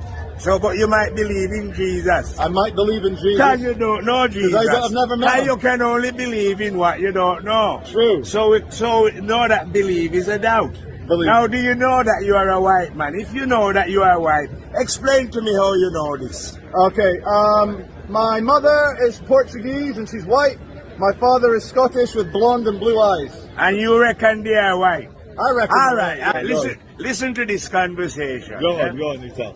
If I get water, Yeah, yeah, it's quite simple, innit? yeah, I get a black can, Yeah. a white one, Yeah. a blue one, and a yellow one, and I fill them with water and seal them. yeah, okay. When you look, would you see the water? Uh, you can't see the water at all. What would you see? Nothing, just the white or the black. you would see the different colors. The different colours. and if you trust those eyes of yours, Yeah. you're going to believe that they're different, aren't you? I will believe it. Until you go and fucking taste them. Correct. And what are you going to discover? That it's all just water. All one. Oneness in diversity, we call it. Yeah. Now you see all these human beings that you see, Yeah. who believe that they are Japanese, Chinese, blacks, and whites. Yeah. They are the same. And if you go to any one of them, excuse me, sir, what color is your mind? You see, you hear what he said? He doesn't know what color his mind is. No, go and ask a Japanese, he don't know either. No. Because we are spirits living in different color physical bodies. We are not our bodies. When you look with the eyes, you are not seeing me, you are seeing the body. Just like I tell you, when you look at the things of things, you won't see the water, will you? No. It's a, when you look at my body and say I'm a black man, that is a program. You was programmed from birth, yeah, to believe that you are blacks and whites. But you fuck all like that. You're just a spirit in a body full of the same belief. Hmm? Anyway, that was exactly. All right. So that is a Rasta. I named He- I okay. named that clip Rasta style. So this is Kingston. Mm-hmm. That's in Kingston. I know exactly where this is because everybody showed this to me when we were down in Jamaica. This is how they view people. Yes. This is how Jamaicans view people. They don't- view people. They don't view fucking people as black, white, green, brown, yellow. You're a human. Holy shit, epic concept right there, right? Mhm. So the point here, and I, I think the most important point of this is yeah, she was singing a song at the wrong place in the wrong time. I completely agree with that. There's a place and time for everything. It was Essence Fest, is what it's called. You, you don't do that to the national anthem. Mhm. However, was she singing about the wrong thing when you remove race and color from it? Was she really singing about anything different than anything else we've talked about here? Just because she put race and color into it doesn't mean you have to. There is no race or color. Eliminate that. Just eliminate it from your mind. It doesn't exist. One people. We we are. We One have to be. If we're not, we're fucked. Because when the aliens One come, race. what are we going to stand divided? Oh, we'll work for about a day. And then the shit will collapse. Fuck. We're all people. We have all got two arms, two legs, 10 fingers, 10 toes. Well, oh some of us do. Maybe some of us are a little less after July 4th, but hey, for the most part, we're all pretty much normal. The point is, is why are we going to fuck any of that up by throwing something in it that the government wants to define us on? It's, you know, I was saving this for tomorrow and I can't because I, I just can't. This this really just wrapped my wrapped me around the axle today. It really pissed me off. I went and listened to Bongino today. And if anybody oh, else did, motherfucker, I apologize. Dude, you're gonna go on a rant just as we're already three minutes past tribute. Oh shit. Yeah, good point. We got to do that first. That comes first. Seriously. All right, all right, all right, all right, all right, all right, all right. Okay. We're going to I do I do want to listen to the Glenn Beck interview with Tucker You in the get second high? half too. So just so you know. Yes, I always want to get high. Okay. Just making sure. Spark it up. Get it ready, fuckers. The new number is We'll get into that afterwards. Thunder. Thundercats.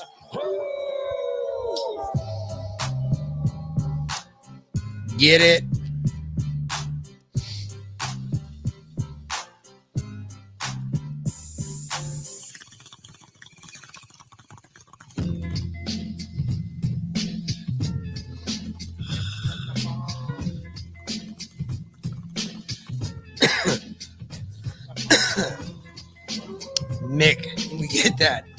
They don't.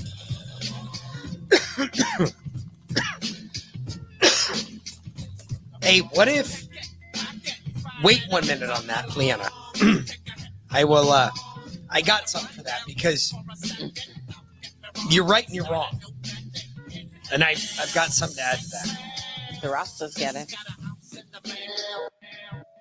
It's I, I don't know if it's a issue there like that, like what we're thinking about.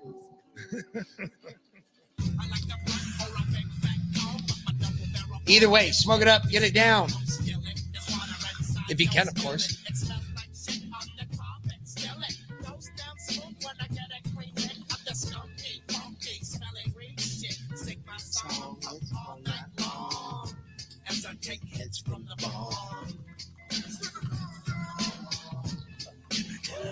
You know, Cisco, when our kids were little, I made a point to always say the word no to them in a different language. Nine, yet. And then I used Spanish. Nix. No. And it was the same thing. Hate that it shit. defeated the whole purpose. Yeah, you could have gone. You could have gone so many other ways.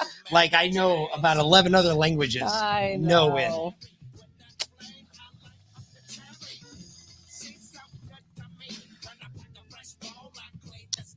Neary's probably the best one you could use. Hmm. Well, you weren't home, so.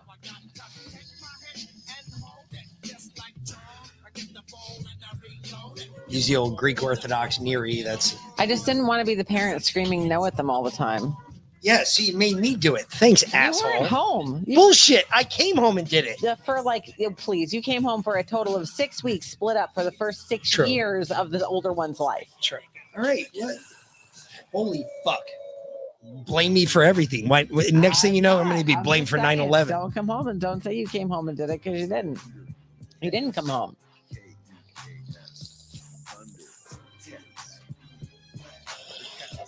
Probably why the older one's so fucked up. Could be. Where he's just You know. where his place is. in life. I mean,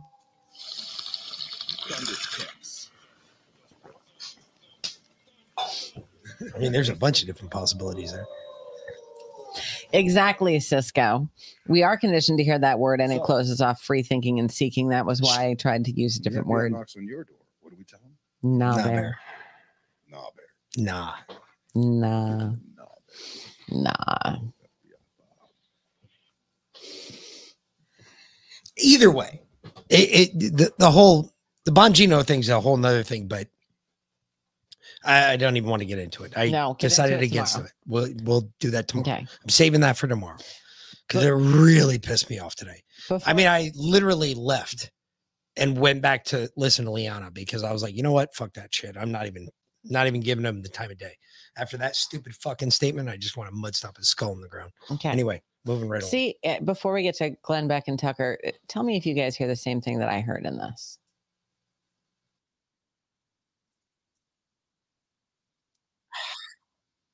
Come on, you stupid cunt. Well, she is a stupid cunt. I know. You, did you get the clip? hmm Okay. You're gonna have to remove it. nope. there it Now it'll now it'll now nope. See, now it'll be fine. Oh. Okay. Democratic Party is completely out of touch with the people. We have the Democrat elite, people in the Biden administration pushing this nonsense, saying things like, hey, the government should be responsible for raising your children, not you as parents. They are pushing things like censorship of any speech that they don't like. They're pushing open borders. They're pushing favoring criminals over victims. The list of their insanity goes on and on and on. I was a Democrat my entire adult life up until a few months ago. Because of their insanity, I could no longer associate myself with them. Okay. What what were you Listen again. And on and on. I was a Democrat my entire adult life up until a few months ago. Because of their insanity, I could no longer associate myself with them. up to a few months ago? My selves with them. How many selves does she have? Wait, go back. I gotta hear Uh-huh. that again. Listen. Goes on and on and on. I was a Democrat my entire adult life up until a few months ago. Because of their insanity, I could no longer associate myself with them. And so they Selves with them. Yep. Huh. The words on the screen says myself with them, but she very she clearly says myself. myselves. That's like That's not something that you say, that would explain explain the gray hair. dude. Chelsea's got de- literal demons. in Literal her. demons in her. Yeah. Hmm. Tulsi Gabbard. Demonair. Yeah. Yes. Yeah. Listen to that one more time. Yeah. I was a Democrat my entire adult life up until a few months ago. Because of their insanity, I could no longer associate myself with them. And so they have myself with them. Yeah. What the fuck? Yeah. Myselves with them. Yeah. Who says that? Exactly. Unless you're possessed. Yeah. Holy shit. Yeah. Wow. Yeah. I didn't even give a shit what she was saying. Just that that caught me. Tulsi's Tulsi's got some Tulsi's got parasites. actual demons in. She might need to Mm-hmm. How many selves does she have? I wonder. wonder Tulsi, old Tulsi, Wonder, wonder. who been fucking your butthole, huh? Just saying, asking for a friend.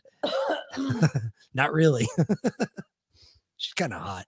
I mean, if she was standing in front of me screaming that she's Legion, you're like, all right, I, I buy it. No shit. Okay. I, I I tend to think that my Legion will beat her Legion, though. I'm Mm-hmm. pretty sure, fairly certain. Okay. Ooh, all right. Uh, thank you. Hold on. You're you're right.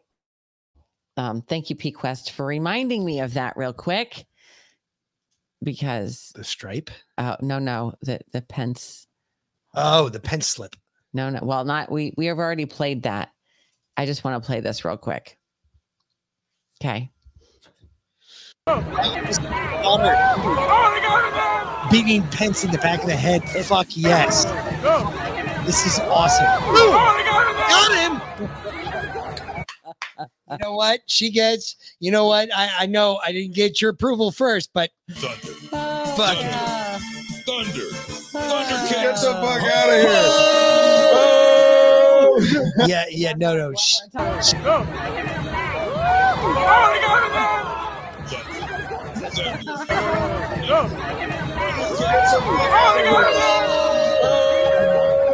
Oh, that's fucking awesome. It's too bad that wasn't holy water. It was too bad because you just would have seen a flaming mob running down the street. Oh, that's Fuck. awesome. But awesome. Well done. So awesome. Touche. that sucks for him, but awesome for you. Oh, okay. All right. Holy shit.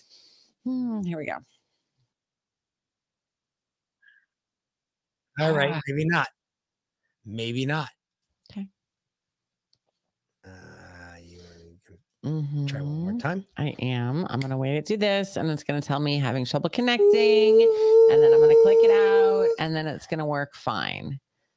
It just needs to load for a minute because it's there. See, and then see every fucking time. Every time. All right. Good job. podcast with Tucker Carlson. Ah, How are you, sir? see you. I'm great. Great to Thank see you Thank you for having me. We have we, besides one Facebook meeting, have we sat in the same room together? I don't know, but I've been such a almost like scary stalker level admirer for so long that it Oh, feels like no. I'm serious. I had dinner last night with some people you know. Okay. All right. They're saying that wasn't Pence. That's the governor, not piece of shit. Thirty Pence. That's too bad. Still, was a Fuck, that was shot. epic, epic throw. Doesn't matter. She still gets a thunder kicks from me. awesome. That was epic. I mean, if it had been Pence, that'd be great. But still, getting the governor in the back of the head with a water balloon, still great, great throw. Oh, Mike DeWine, DeWiney, That's even better. the DeWiner. Seriously. And I said, and I meant it. I think you're, and I've always thought this since you blew up CNN when I worked there. you're the, the level of natural talent on display when you speak on camera is like unbelievable. And I know because I've done the job. Yeah.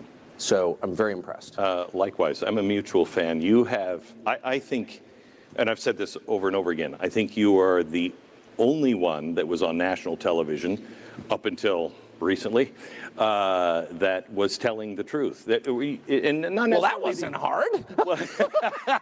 But it wasn't that you were um, it, you were trying to get it right, and I don't think that happens very much. I don't think. I mean, I don't even have very interesting views on anything. You know, I really don't. I don't. I don't think I have a single radical or crazy or far out view on anything. I just have like 1985 views. So, I'm like a very moderate 1985 voter, which is all of a sudden like crazy. I know. You were you, you were uh, talking today. Uh, I believe it was to Nikki Haley. you say you don't have any crazy views. However, you said something that I absolutely believe. Um, and it is crazy to say it now. I think we absolutely blew up the Nord Stream pipeline. Well, of course we did. Yeah, absolutely did. Well, yeah, and and I think it's a big deal. I mean, on many levels, it was an environmental catastrophe. I mean, like a profound environmental catastrophe. It was also an act of vandalism, which I'm against. You should build things, not destroy them. Yeah. It was also an attack on infrastructure. And more than anything, it was an attack on our closest NATO ally, Germany, which used that pipeline to fund its entire manufacturing center. We just attacked our ally. I know. This is insane behavior. And I don't know why no one's been held accountable. Yes, we did it, whether it was through Poland or Norway. A NATO nation did it with our assistance and approval. And like everyone knows it, and everyone's afraid to say so. Why? I don't know why. Can you say that? I just did. Well, no, but I mean, I mean, I'm unemployed. I if can you're- whatever I want. I mean, as a, uh, I mean, what are the ramifications of? I mean, thank God that uh, that uh, Russia has not retaliated. This is the biggest. This is the worst act of war I I, have ever seen us make. Right? So, and it's crazy. It's the kind of like late stage hubris on display with people. It's all of it. Uh, It really is. Like, I'm God. I can do whatever I want. There are no consequences. All the rules don't apply to me. And when you adopt that attitude, when there's no humility at all or long term thinking, this is, you know, people who don't have like a stake in the future, like 80 year old presidents, they just don't care. And when they start to behave like that, you can actually wreck the whole thing. You can take a country down doing stuff like that, in my opinion. You know, you you spoke uh, today about humility, and that is the biggest thing. And I thought just last month, everywhere I was over in the United Kingdom, and I'm seeing pride flags, you know, on Buckingham Palace. Everywhere there was pride flags. Yeah. Everywhere, and I thought, isn't pride a deadly sin? I mean, July should be humility month. If we've got a pride month, we have a problem. we will not humble ourselves. I was in the UK last week. This is so weird that you said that. I thought the exact same thing. And I thought, I don't think I've ever made a bad decision that wasn't rooted in pride and hubris. I mean, I'm not even talking about any sexual issue. I just mean as a matter of fact and lived experience, like every bad thing I've ever done was lack of rooted in that. humility. Exactly. Yeah. So yes, it's insane, and it's so funny how people kind of say the truth out loud and no one recognizes it. We're celebrating pride. No, we should never celebrate human pride. Ever. Ever. That's, I mean, it's a sin, but it's a sin because it leads to destruction. Yeah. So I was thinking today, um, as I was listening to you um, open up this this conference, and you were talking about reading the Bible and everything else, and I thought, I think Tucker and I might be uh, the the two people in the media, same media organization, that may have been. Uh, extraordinarily unpopular in that building because we both talked about God. Yeah. Uh, I I was told by Roger Ailes, you are not to use the word God anymore. Whoa. A month later, he called me in and he said, Do you know how many times you've said the word God? Do you remember our conversation? I said, Yes, I do. And he said, You know how many times you've used it? I said, You counted? He said, Yes, 92 times you have said the word God. I said, I, Yeah, kind of. It's kind of important. I think. Did you go through the same thing? You you are on this God. Uh, Well, it's kind of hard to imagine. I mean, I have the least threatening theology if I don't even have a theology. You know what I mean? I, I, I don't pretend to know the truth about anything. I'm just like noting obvious right. observations, and one of them is there's no rational explanation for some of this behavior. So maybe external forces are acting on people in ways that don't serve anyone's interest, but are just pure darkness. And that is very, very obvious to me. I never pretend to be any kind of prophet. I'm the opposite of that. Right. And so I just don't see my views as threatening in the slightest. I'm like the dumbest person in the room being like, wow, what is that? I mean, that's as far as I go. That's, that's all I'm qualified to do. And so I, it's, sh- I can't imagine anyone could be threatened by that. But if anyone is threatened by that, that reveals a lot more about them than it does about me. Right. Because I'm not calling anyone to a tent revival or telling anyone to be baptized in my blood or anything like I'm like the opposite of that. I'm a fallen Episcopalian who knows he has no moral standing to judge other people. And I really mean that too. So, um, you know, I have no idea. I personally think I, you know, I, they were great to me when I worked there. They let me say whatever I wanted. I took that and ran with it. Obviously, I ran too far. I kind of sensed in my gut at some point, you know, if you come out against the war in Ukraine and you know, like, I was like, they're probably going to punish you at a certain point. And then it came, and I wasn't mad about it, and I wasn't shocked by it. I mean, I was a little surprised in the moment, but I wasn't like, I can't believe they fired me. I was like, yeah. you know, like, what did you expect? It's sort of like your own death. I mean, not, not being hyperbolic, but like, at some point, you're going to be, the doctor's going to be like, oh, sit down. Yeah. And you'll be like, yeah, okay. You know, here it is. But, and you're going to be shocked and sad, and you call your wife and kids, and you cry and all that. But are you really like, I can't believe I'm dying? Right. I just can't believe it. Nobody told me. I've been smoking my whole life. right. Or I've been living my whole life. Yeah, right. I thought I was going to live forever. Right. You know, like you know. So you can't be mad or shocked. Sure. Have you heard the? Sorry, that was super dark. No, no. have you have you heard the, the dark to me? No.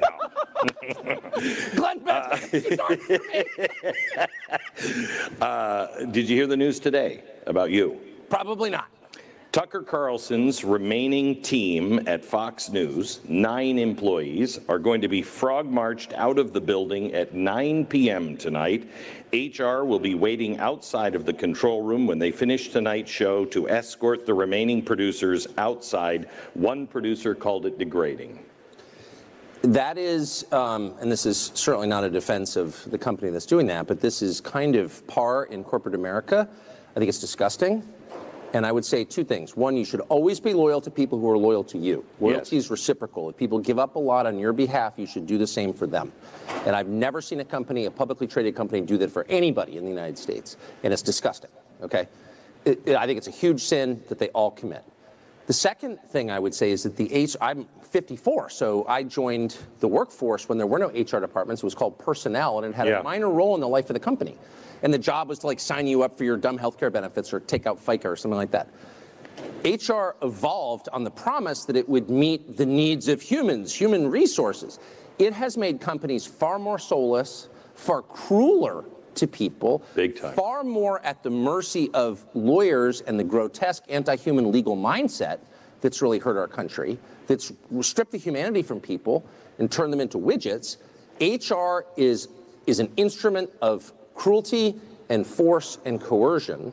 And I think anyone who's working in HR should examine his own conscience and ask, can I continue to do this? I really think it's a bad force in America. And nobody says that, but it's true. I've seen it. And I've seen it. Yes, it's I mean, we all have seen it. We, you've seen it when you see it yourself when you're marched into an office and you see the HR people and then you see you know the attorneys behind and you're like this is really not necessary. Oh, I, I, Why can't we just I had one conversation with HR my entire life, and I said, I'm not talking to you at all. Because I, this person came into my office and said, You're not allowed to talk to another employee about something. This person had complained about me. So I saw the person, I never met the person, and filed a complaint saying, you know, that I hurt his feelings or made him feel unsafe because of my opinion. So I run into him and I said, Hey, here's my cell. Call me, text me. Like, if you got a problem, call me. Because it is a moral requirement that we take our complaints to one another directly as human beings, not through mediating structures. That's like actually a biblical command, as you know. So mm-hmm. anyway, but it's also a human command and, and a human requirement. So I do this, and the HR lady comes in and she's like, "You're not allowed to do that." And I said, I, "You know, I'm an adult man and a father and a taxpayer. You are not allowed to tell me who I can speak to." And then I use bad language because I mean it. You can't tell me who I can talk. Well, you're my mom now. What are you, God? You're telling me who I can talk to? Get out of my office. And I said that. I'm sorry I was rude, but I felt that was such an intrusion. I mean, I couldn't even believe someone would say something like that. Telling you who you can talk to? Who do you think you're talking to? Like I'm nine or something? And that was the last conversation I will ever have with HR. And if there's nothing else I achieve in my life, that I am proud of. I will never speak to an HR department again. I will tell you, there is.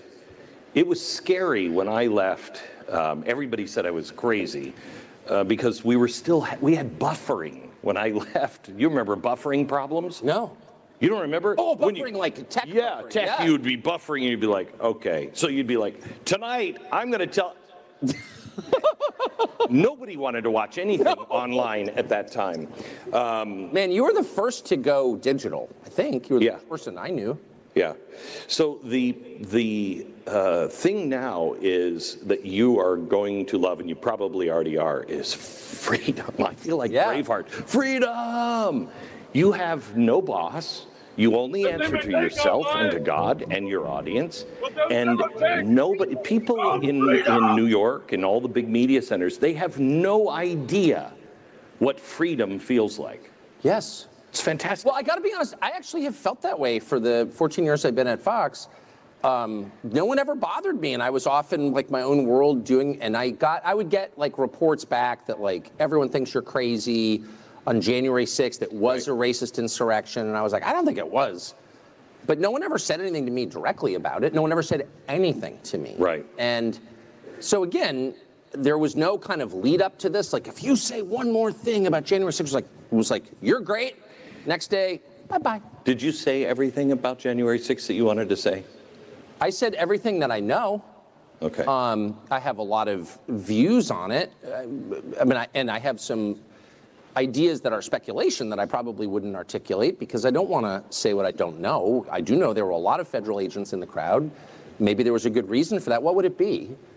I, I don't understand how you could have that many federal agents in the crowd and then it gets completely out of control at exactly the moment that the Capitol Police, which are in charge of security, were prevented from knowing any of the intelligence. Like maybe this is a series of accidents, but why don't you just calmly explain to me how that happened? But there- no one will. Shut up! There's I'm not going to shut up. There's too many series of accidents. You can't. Yes. You you can be accident prone, and believe me, with Kamala Harris and Joe Biden, I can understand Sure. accidents happening, but you can't continue to have accident after accident, and they all fall in one direction. Yes, and then you use the result to strip people of their constitutionally guaranteed civil liberties. Right. And to tell a tapestry of lies that changes American society. That this was worse than Pearl Harbor or 9 11. Like, you're a liar. Yeah. And anyone who says you're a liar is attacked. What?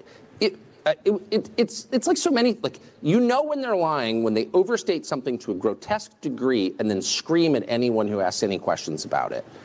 And I remember the first time. It should make you nervous when they act like that. It does. Yeah. It does. I, I remember when I when I was on Fox and Friends and I said stupidly, just off the top of my head, still just like I don't know, I'm just thinking things out loud, and I said uh, I think Barack Obama's a racist. You were totally right, and I agreed with you 100%. And they hated you for that. And- right. And and but what I said was, no, that's not quite right. I followed it immediately. That's not quite right. He just seems to have some deep-seated problem or hatred for the American culture or white people. And I didn't understand at the time.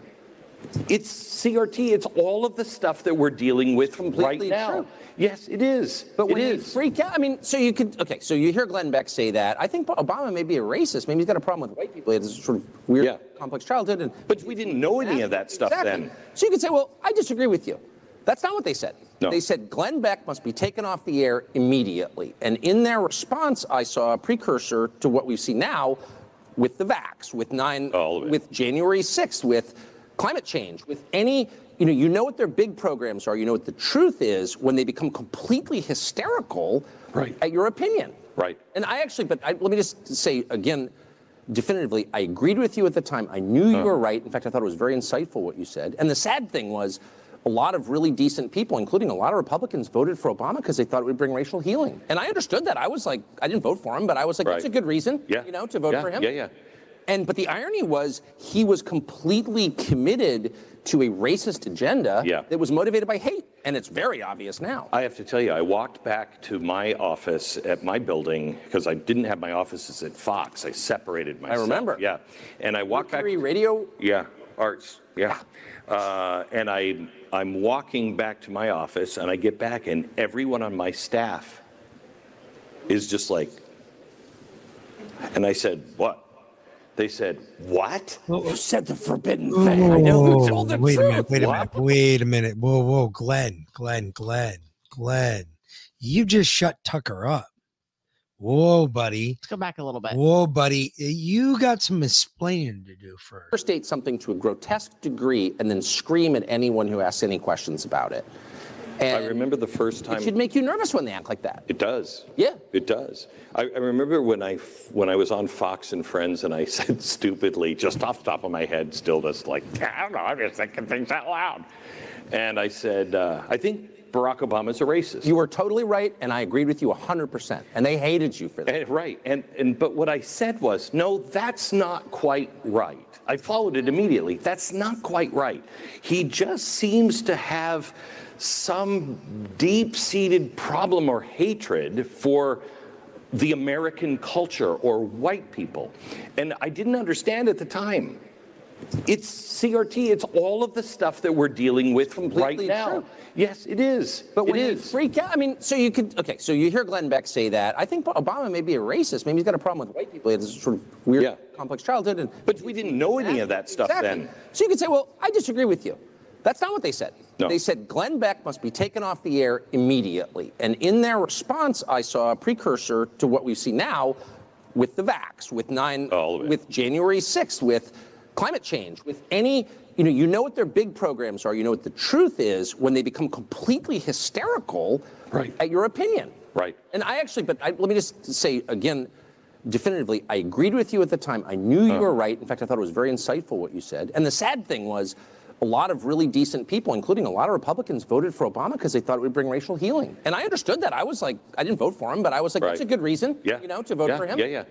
And but the irony was he was completely committed to a racist agenda Yeah. that was motivated by hate, and it's very obvious now. I have to tell you, I walked back to my office at my building because I didn't Right have my offices at Fox. I separated myself. I remember. Yeah, and I walked back. radio. Yeah, arts. Yeah. Yeah, see- see, uh, and I, radio I'm Arts, walking and he's back like- to my office, and I get trying to- back, he- and everyone on my staff language. If you watch his body language, he just like- covers his mouth.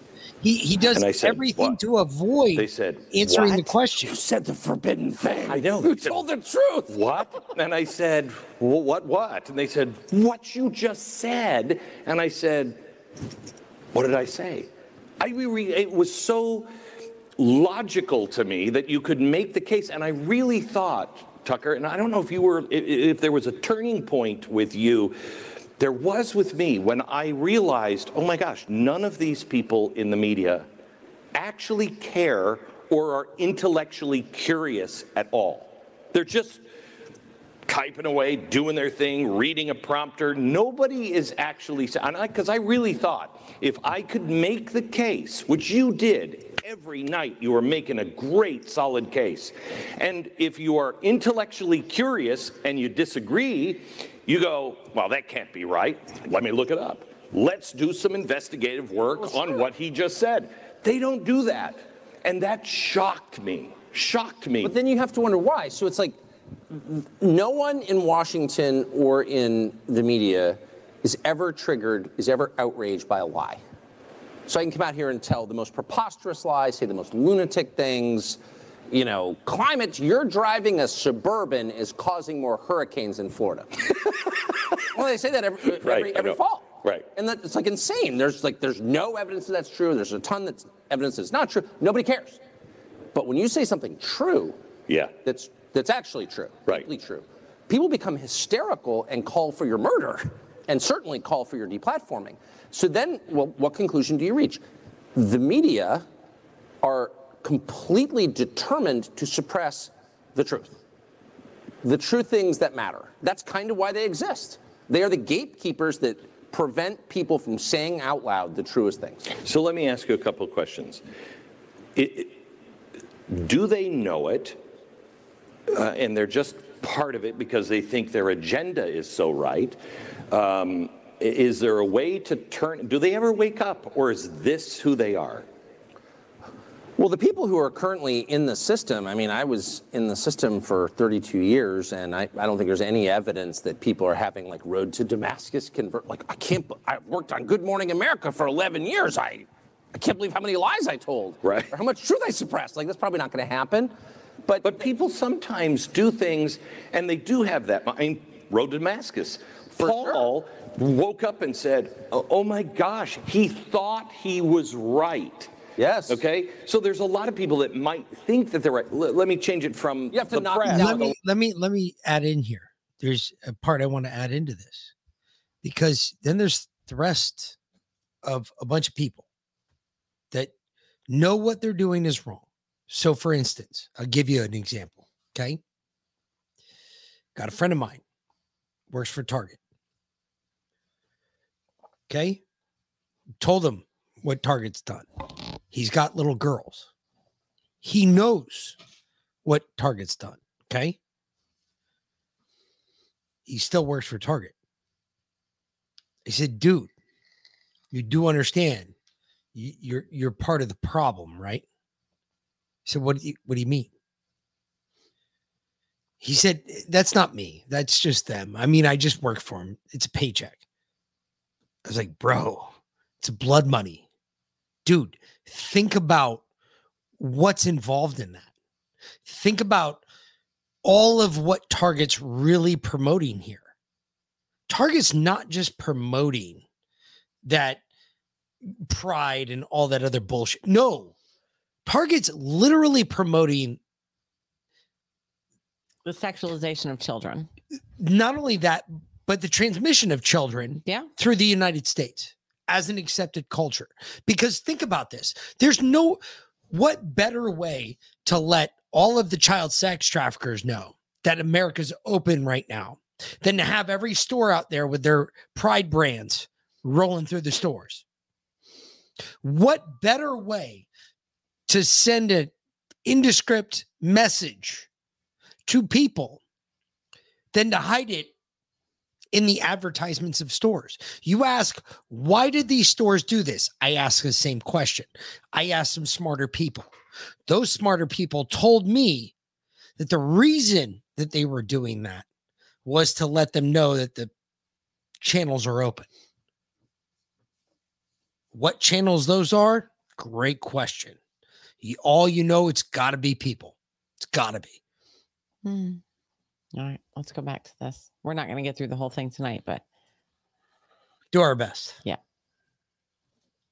lightning bolt. Not yeah, close, right. unless But let me drop cha- change that. Do the American people, the Democrats, our neighbors, not the right, yeah, no. crazies, the neighbors that have always been. If I went back in a time machine just 10 years ago and said, "Hey, see that guy in a dress? That's a woman, and you're going to say he's a good-looking woman too." And they would say, no, no. And I want you to know that woman, that man who you're going to claim is beautiful and a woman is going to do a striptease show in your third grade class. They would all say, no way. No way, that's wrong. We knew that 10 years ago. What has happened to them? Do they ever wake up?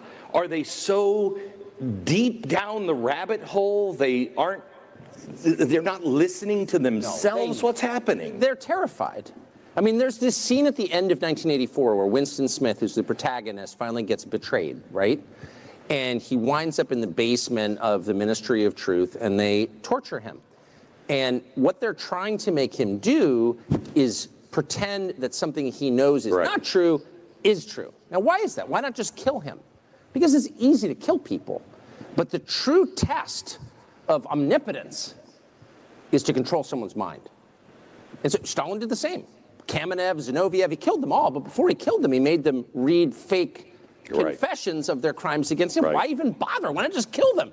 Because that was a sign that he controlled them as people, that they had no free will, that they were purely puppets of him. And I think that's exactly what the trans thing is about. You think the people promoting this stuff care how many trans kids kill themselves after having their brains destroyed I by testosterone injections? They don't care. I think they are. This is so anti-human. The whole thing is so anti-human. It's crazy. You might almost, you might almost think they're like larger forces at play. like they're possessed Uh, by let me. Uh, okay, so let me uh, do some rapid fire questions. Hit me with it, baby. Okay, here we go. Um, when you got up this morning, yeah. did you imagine that you would see not one, but two presidential candidates light themselves on fire in front of you? When I get up this morning, as every morning when I wake up, I don't imagine anything. Right. I haven't had a drink in 21 years, and every single morning I wake up hungover. I feel like I've had a quart of Stoli and a six pack of some rotten beer. I just feel horrible in the morning, every morning.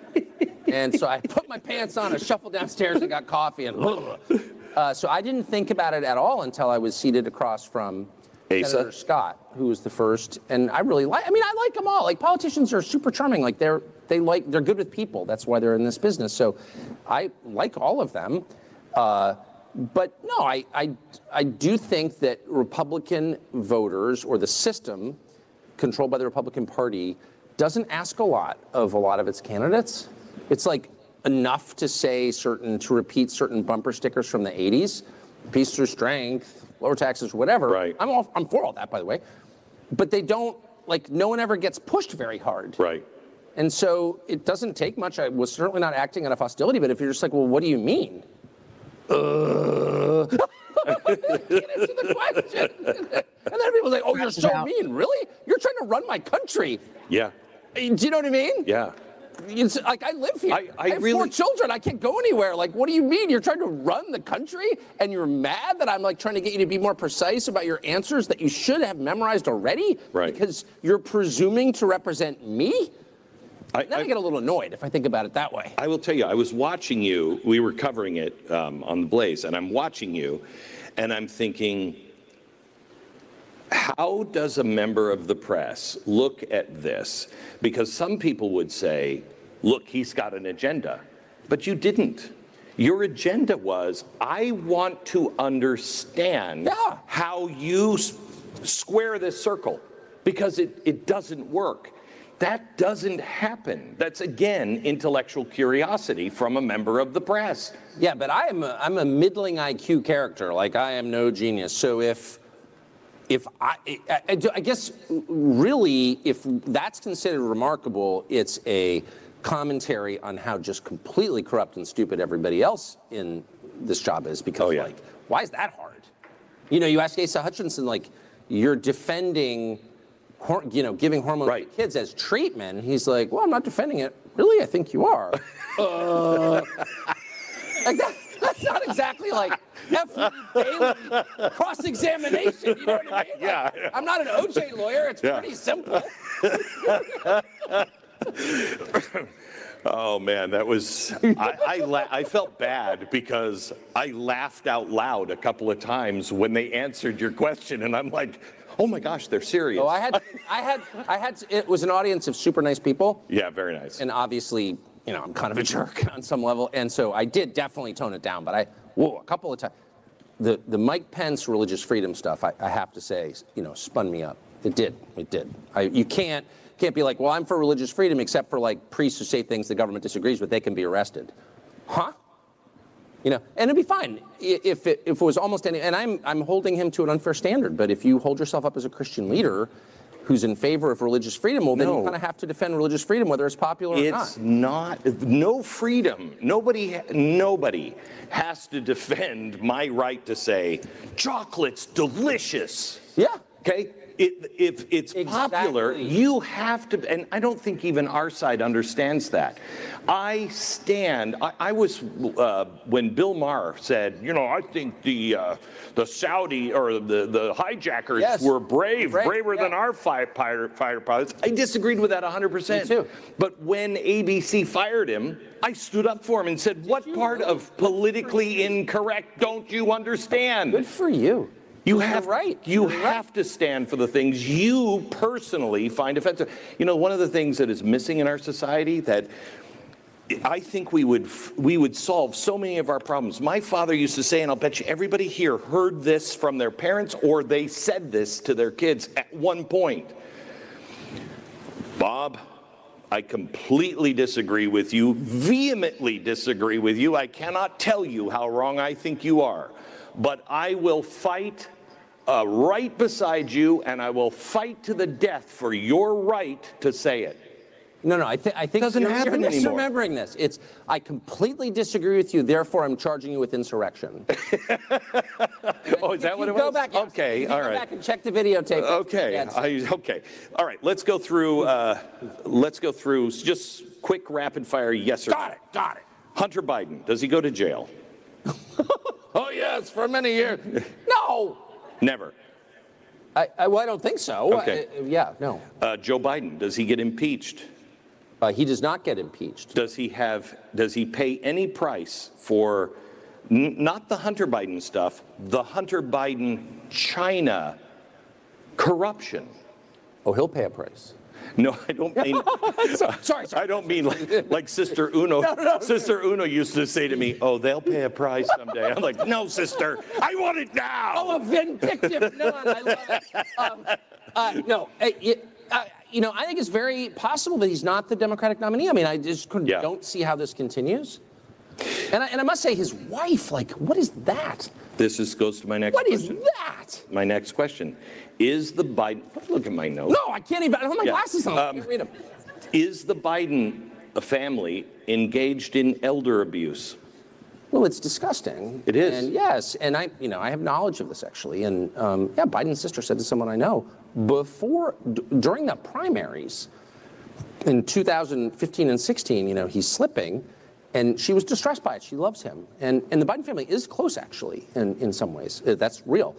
And they knew, of course, his makeup. Oh, her- yeah, in the I mean, I know a lot about it, and the people around Biden knew that he was suffering the effects of cognitive decline during the Democratic primaries. And he was sad because his son Bo died of cancer, which I completely understand. And he wanted to get out on the road to kind of get it out of his system because that's what he does. That's he's campaigned his whole life. I get it. But then, because of a bunch of other events, he had nothing to do with the Democratic Party. He's like, ah, who do we pick? We thought it was Buttigieg, but he's obviously repulsive and incompetent. Biden doesn't seem very threatening. Let's just make him the, pun- the puppet.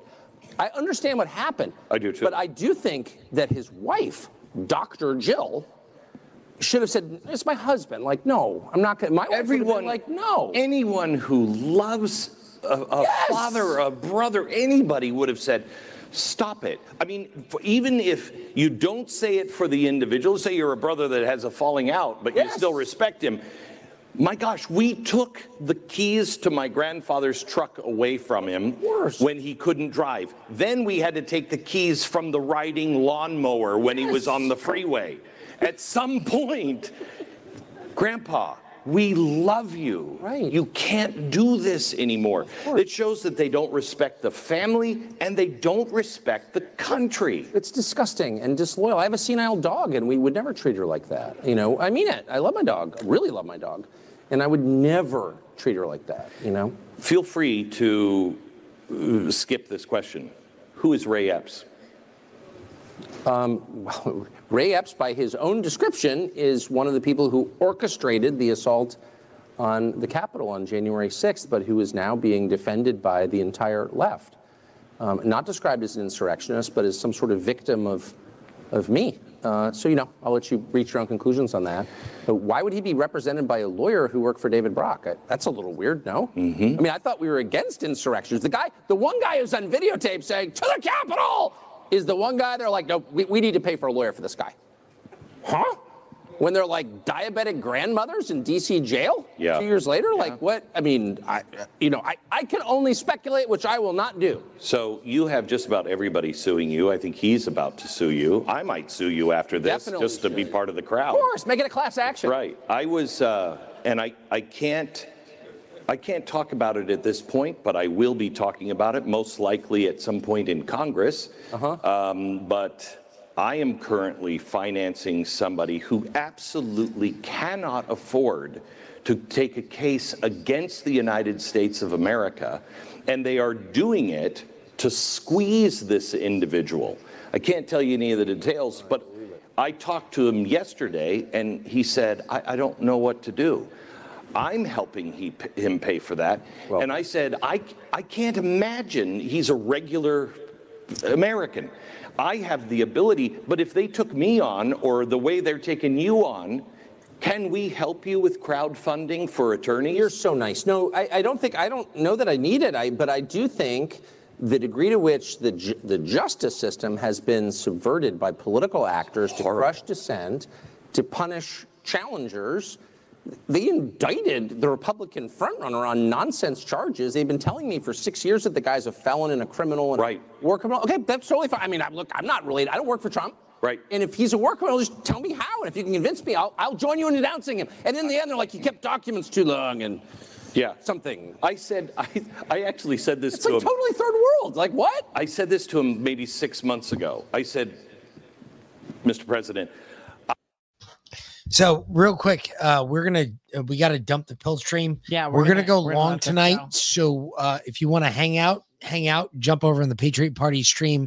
If you're over on the pill stream, on the Red Pill Project stream. Not Yes. we're gonna still be running pilled the Red Pill Project stream. correct I on just- both I- Rumble and I want to jump in here real quick because we have about five minutes before we have to drop the the uh, red pill stream. But um, last night at dinner, my dad. Now my dad, my dad's a rhino.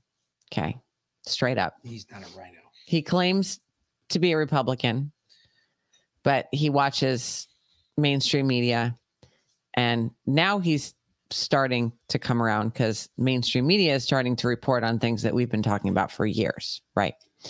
So last night at dinner, he says, uh, "Did you did you know Trump's lawyers like came out and and said that um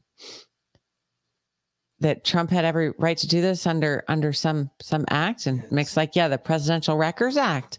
And and he was like, "Well, how come no one knew this?" I was like, "Everyone knew this." I We've said- been talking about it I for I years. said, uh, "Well, two months." I said they. I said they litigated under Clinton, and my mom pipes up and she's like, "I remember that they did litigate it under Clinton because Clinton had like stuff in his sock- tapes in his sock drawer in his sock drawer. The tapes in the sock drawer. and uh and and my dad's like now mind you he's had four jabs he doesn't remember shit uh maybe five four that he remembers possibly five um but uh he's like but how come no one's been talking about this well because it didn't fit their narrative dad they're trying to do everything they can to throw the book at him Fuck, what do you think we've been like- talking about? and he was like, "Well, well, whose narrative?"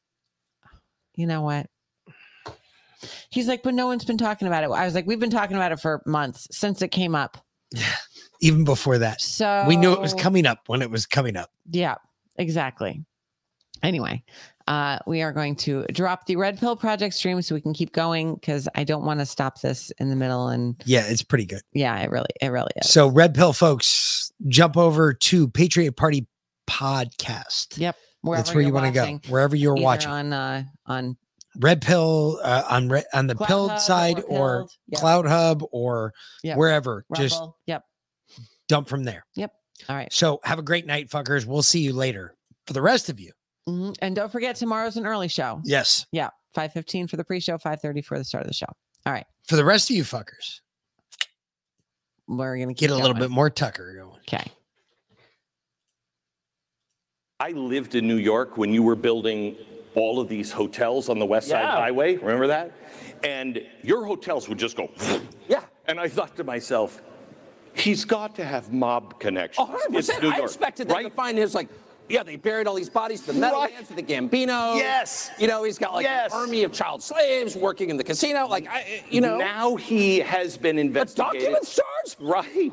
He's been investigated by every intelligence agency on Earth. He is probably the the most investigated man in history. It's so disappointing. And the tax returns, like, actually, he lost money being president. Right.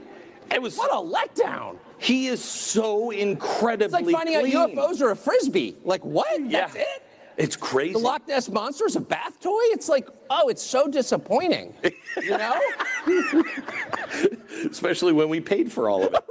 Uh, uh, yes or no? Do we stop the deep state? Is that possible? From what you heard today from the candidates, do you see anybody that can stop the deep state? I mean, I, you know, I, I, don't- I don't want to seem like crazy or realistic or whatever you want to call it. Uh, pretty tough. Pretty tough. It's pretty tough. I mean, look, there's a lot of power vested in the federal agencies. There's no oversight at all. The Congress provides no oversight at all. the intel committees do not oversee the intel agencies. They're controlled by the intel Yes. agencies. I know the people who serve on them. That's true.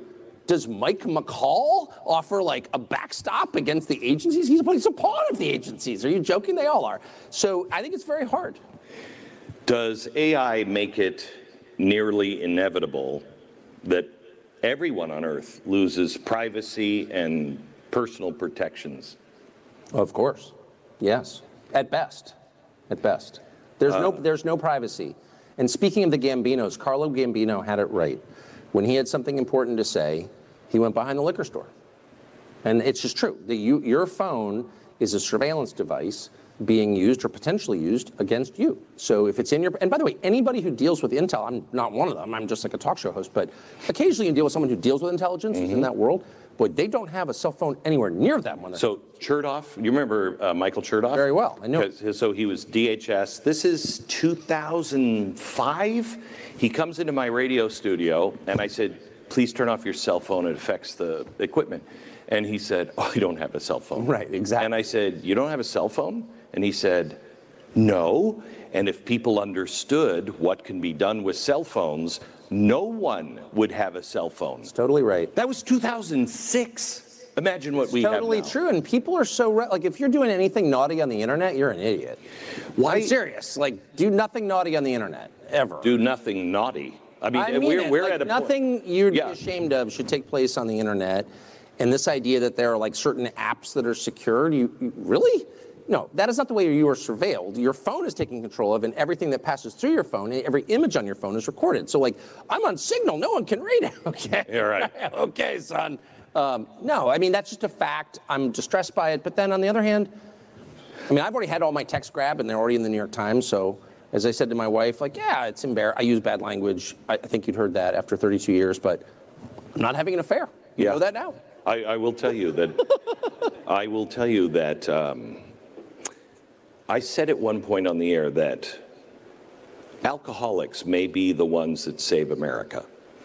Recovering alcoholics, recovering alcoholics. I'm with you, baby. Because they've already gotten it all out. 100%. They've all said it. They've been broken. They're not hiding anything anymore. Totally agree with that. And if you're not hiding anything, it gives you such power. Somebody said to me. That is so true. Somebody said to me at one point, um, well, I'll just tell you, it was Roger Ailes. He called me into his office at one point, and he came in with a stack of papers, and they were investigating me. I'd been investigated. You, you, you know all this. Yeah. Uh, you know, you, you do what you do, and you get investigated by everybody, both sides, all Yeah. sides. And I knew I was completely clean. And he came, I sat down at his desk. He said he wanted to talk to me, and he set a stack of papers down, and it was about that big. And uh, he said, Listen, you know, people are looking into you. And I said, Yep. And he said, So you have to be very careful. And I said, Yes, sir, I know.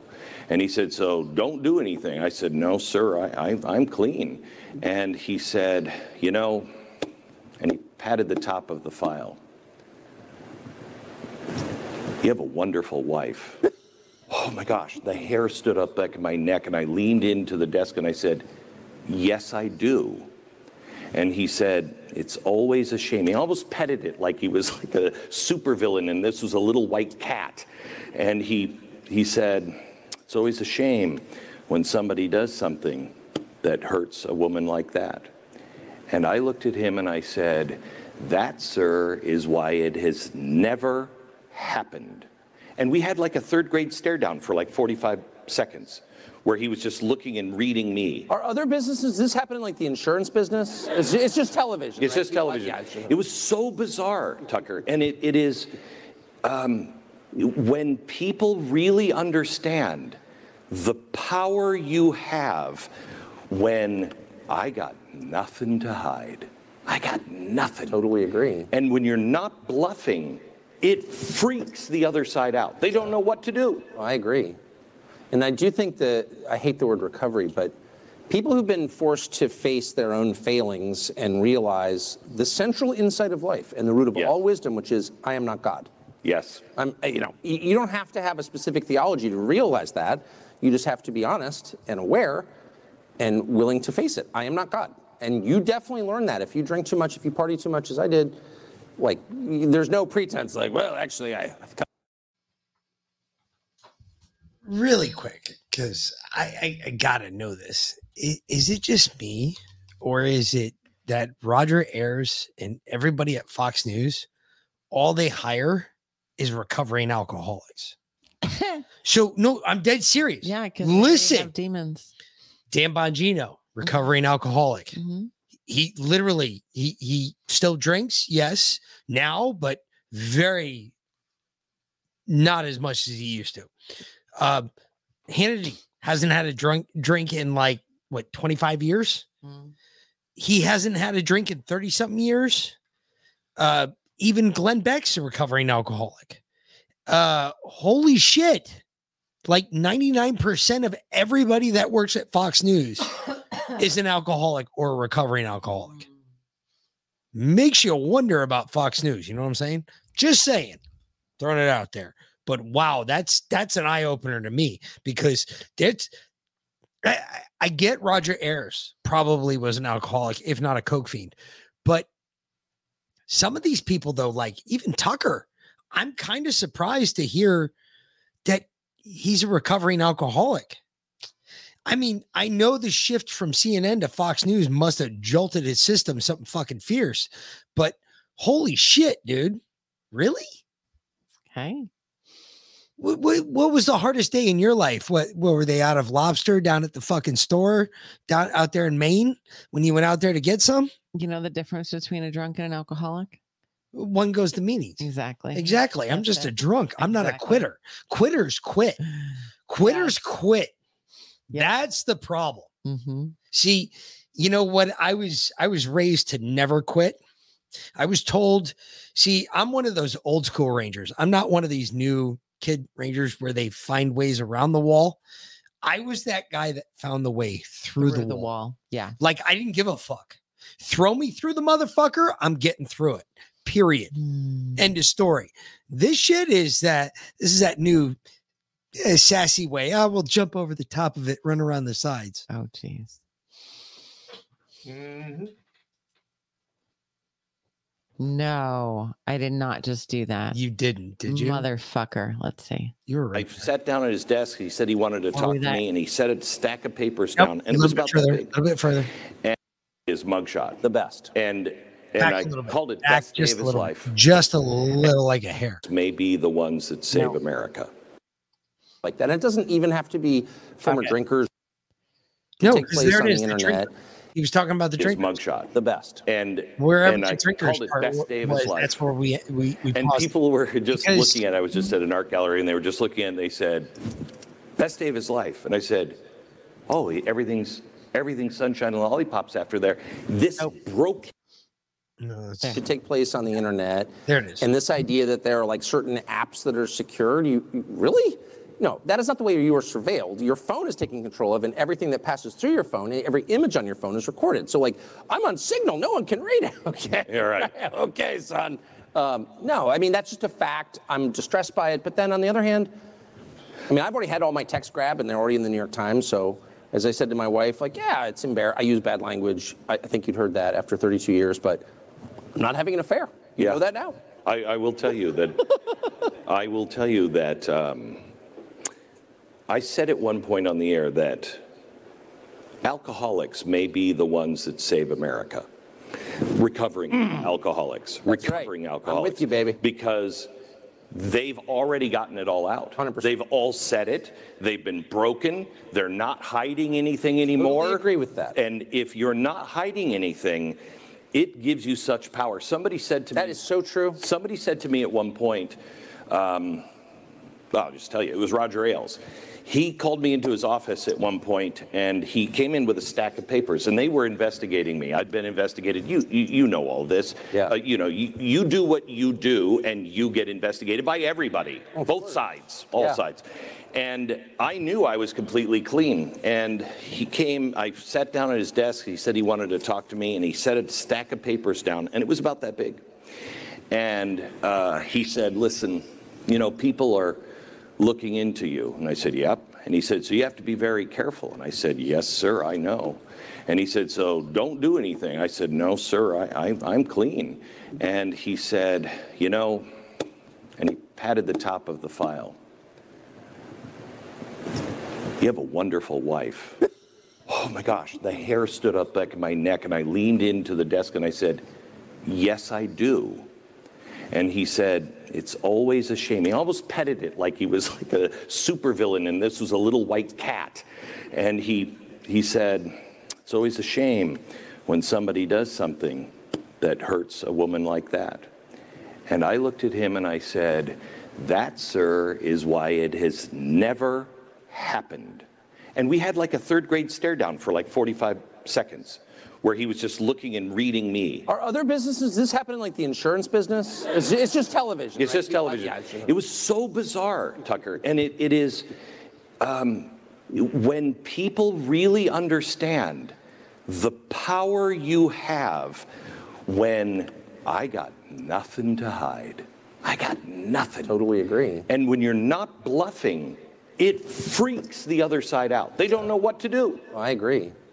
And I do think that, I hate the word recovery, but people who've been forced to face their own failings and realize the central insight of life and the root of all wisdom, which is, I am not God. Yes. I'm, you know, you you don't have to have a specific theology to realize that. You just have to be honest and aware and willing to face it. I am not God. And you definitely learn that. If you drink too much, if you party too much, as I did, like, there's no pretense, like, well, actually, I kind of think I'm God. no. And uh, that's a really good thing to learn. And I trust people like that. And it doesn't even have to be former drinkers or drug people. No, it's but just people like- who have Yeah, anyone who's been, whenever I know someone who's gone to prison, I always try to have a party for the person when he gets out, even if it's like a bad crime, because they're always improved by it. Like Jack Abramoff went to prison. I didn't even know him that well, but he got out. I'm not a lobbyist. I'm not in this business. I had a huge party for him at my house. My neighbors were outraged. How can you have Jack Abramoff? And I was like, he, he went to prison. Like he's out. Like I now respect him because he can no longer pose as a good person. Correct. And that is exactly where I am. I'm He- not pretending to be a good person. I, I just painted a, a painting of Johnny Cash in Mm. jail, uh, his mugshot. The best. And and I called it best day of his life. And people were just looking at. it. I was just at an art gallery, and they were just looking at. it, and They said, "Best day of his life." And I said, "Oh, everything's everything's sunshine and lollipops after there." This broke him. Yes. So now he's humble enough. Everything he will look back, and I'm sure he did look back on that moment as, "Thank God that happened." I agree with that. I agree Thank with God. that. I really would recommend, in a much more low grade way, getting fired. It's good for a man to be fired. It is. It is. Because you can really start, especially if you're in the talking business, you can wake up and be like, it's possible I'm Jesus. And you start thinking that, Yeah. it's not good. And Yeah. so getting fired and being humiliated and having people avert their gaze when you walk into the You restaurant. don't learn anything. You learn some things when you're wildly successful. I never learned anything. But when you're broken, and 100%. uh, then you that, that's you hate it when it happens, but you always look back and go, best years of my life. No, this time when it happens, the third time it's happened to me, um, my wife was like, first of all, I'm psyched. She was psyched. Um, so that's good.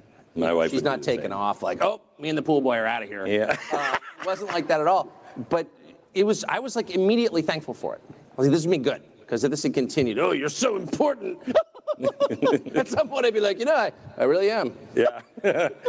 my wife is so unimpressed. We are lucky. We're lucky. My wife, my wife, we were invited to the White House. Uh, and then we were invited to, I think we were invited to go have dinner with President Trump in Florida. We were invited to the White House for another president. And uh, she's like, really? I don't want to go. Yeah. And I'm like, that's the spirit. what? when we were invited to, she said, you know, I mean, I, Tell the Pope I'm busy. I have the, yeah. I mean, she is not impressed, which is the best thing. It's the best for people like us. Totally agree. Um, okay, yes or no? Biden the most corrupt president in history? It's hard to beat LBJ, honestly. Um, when Ken, President Kennedy was killed in Dallas on November 22nd, 1963, according to the Robert Caro biography, you know, he was there, of course. The vice Yeah. president, Lyndon Johnson, goes into the bathroom. He comes out and he's like, pretty clear he knew this was going to happen. And he was totally fine. So it's sort of, that's very, very dark. And this Yeah. is Caro, who's like a liberal, you know, whatever, liberal Democrat, not no weird political agenda, or not anti-Johnson political agenda. It's really hard to beat Lyndon, Lyndon Johnson for like pure darkness. Right. But um, I think Biden is the tool of history-changing corruption. I, he's like low-grade, corrupt, like shyster used car guy. Like, oh, take a payoff from the, you know, the insurance carriers or from the credit card companies. You can't discharge your credit card debt in bankruptcy now. It's like that's you know, buy me a house and I'm yours. But the kind of corruption that we're seeing now, like the true deep, where there's like looting the country. Yeah. Like making fake cryptocurrencies and Yeah, yeah. running off to the Bahamas and like no one's ever punished. He is the tool of that. Um, and yeah, it's it's really changing our country. While, while we're at JFK, they're obviously not covering for an individual anymore. This is institutional. And what are they afraid of? That we'll know what we already know? That they're completely corrupt? That these institutions. Yes, yes. That's right. I mean, look, someone, it's so deep. A guy called Matthias Desmet wrote one of the most brilliant books I've ever read called The Psychology of Totalitarianism two Mm. years ago. He's a Dutch academic, but Really, re- everyone should read that. Whoa! It's really good. Yeah. And uh, but in it, he makes the point that institutions, by their nature, protect themselves. Yeah.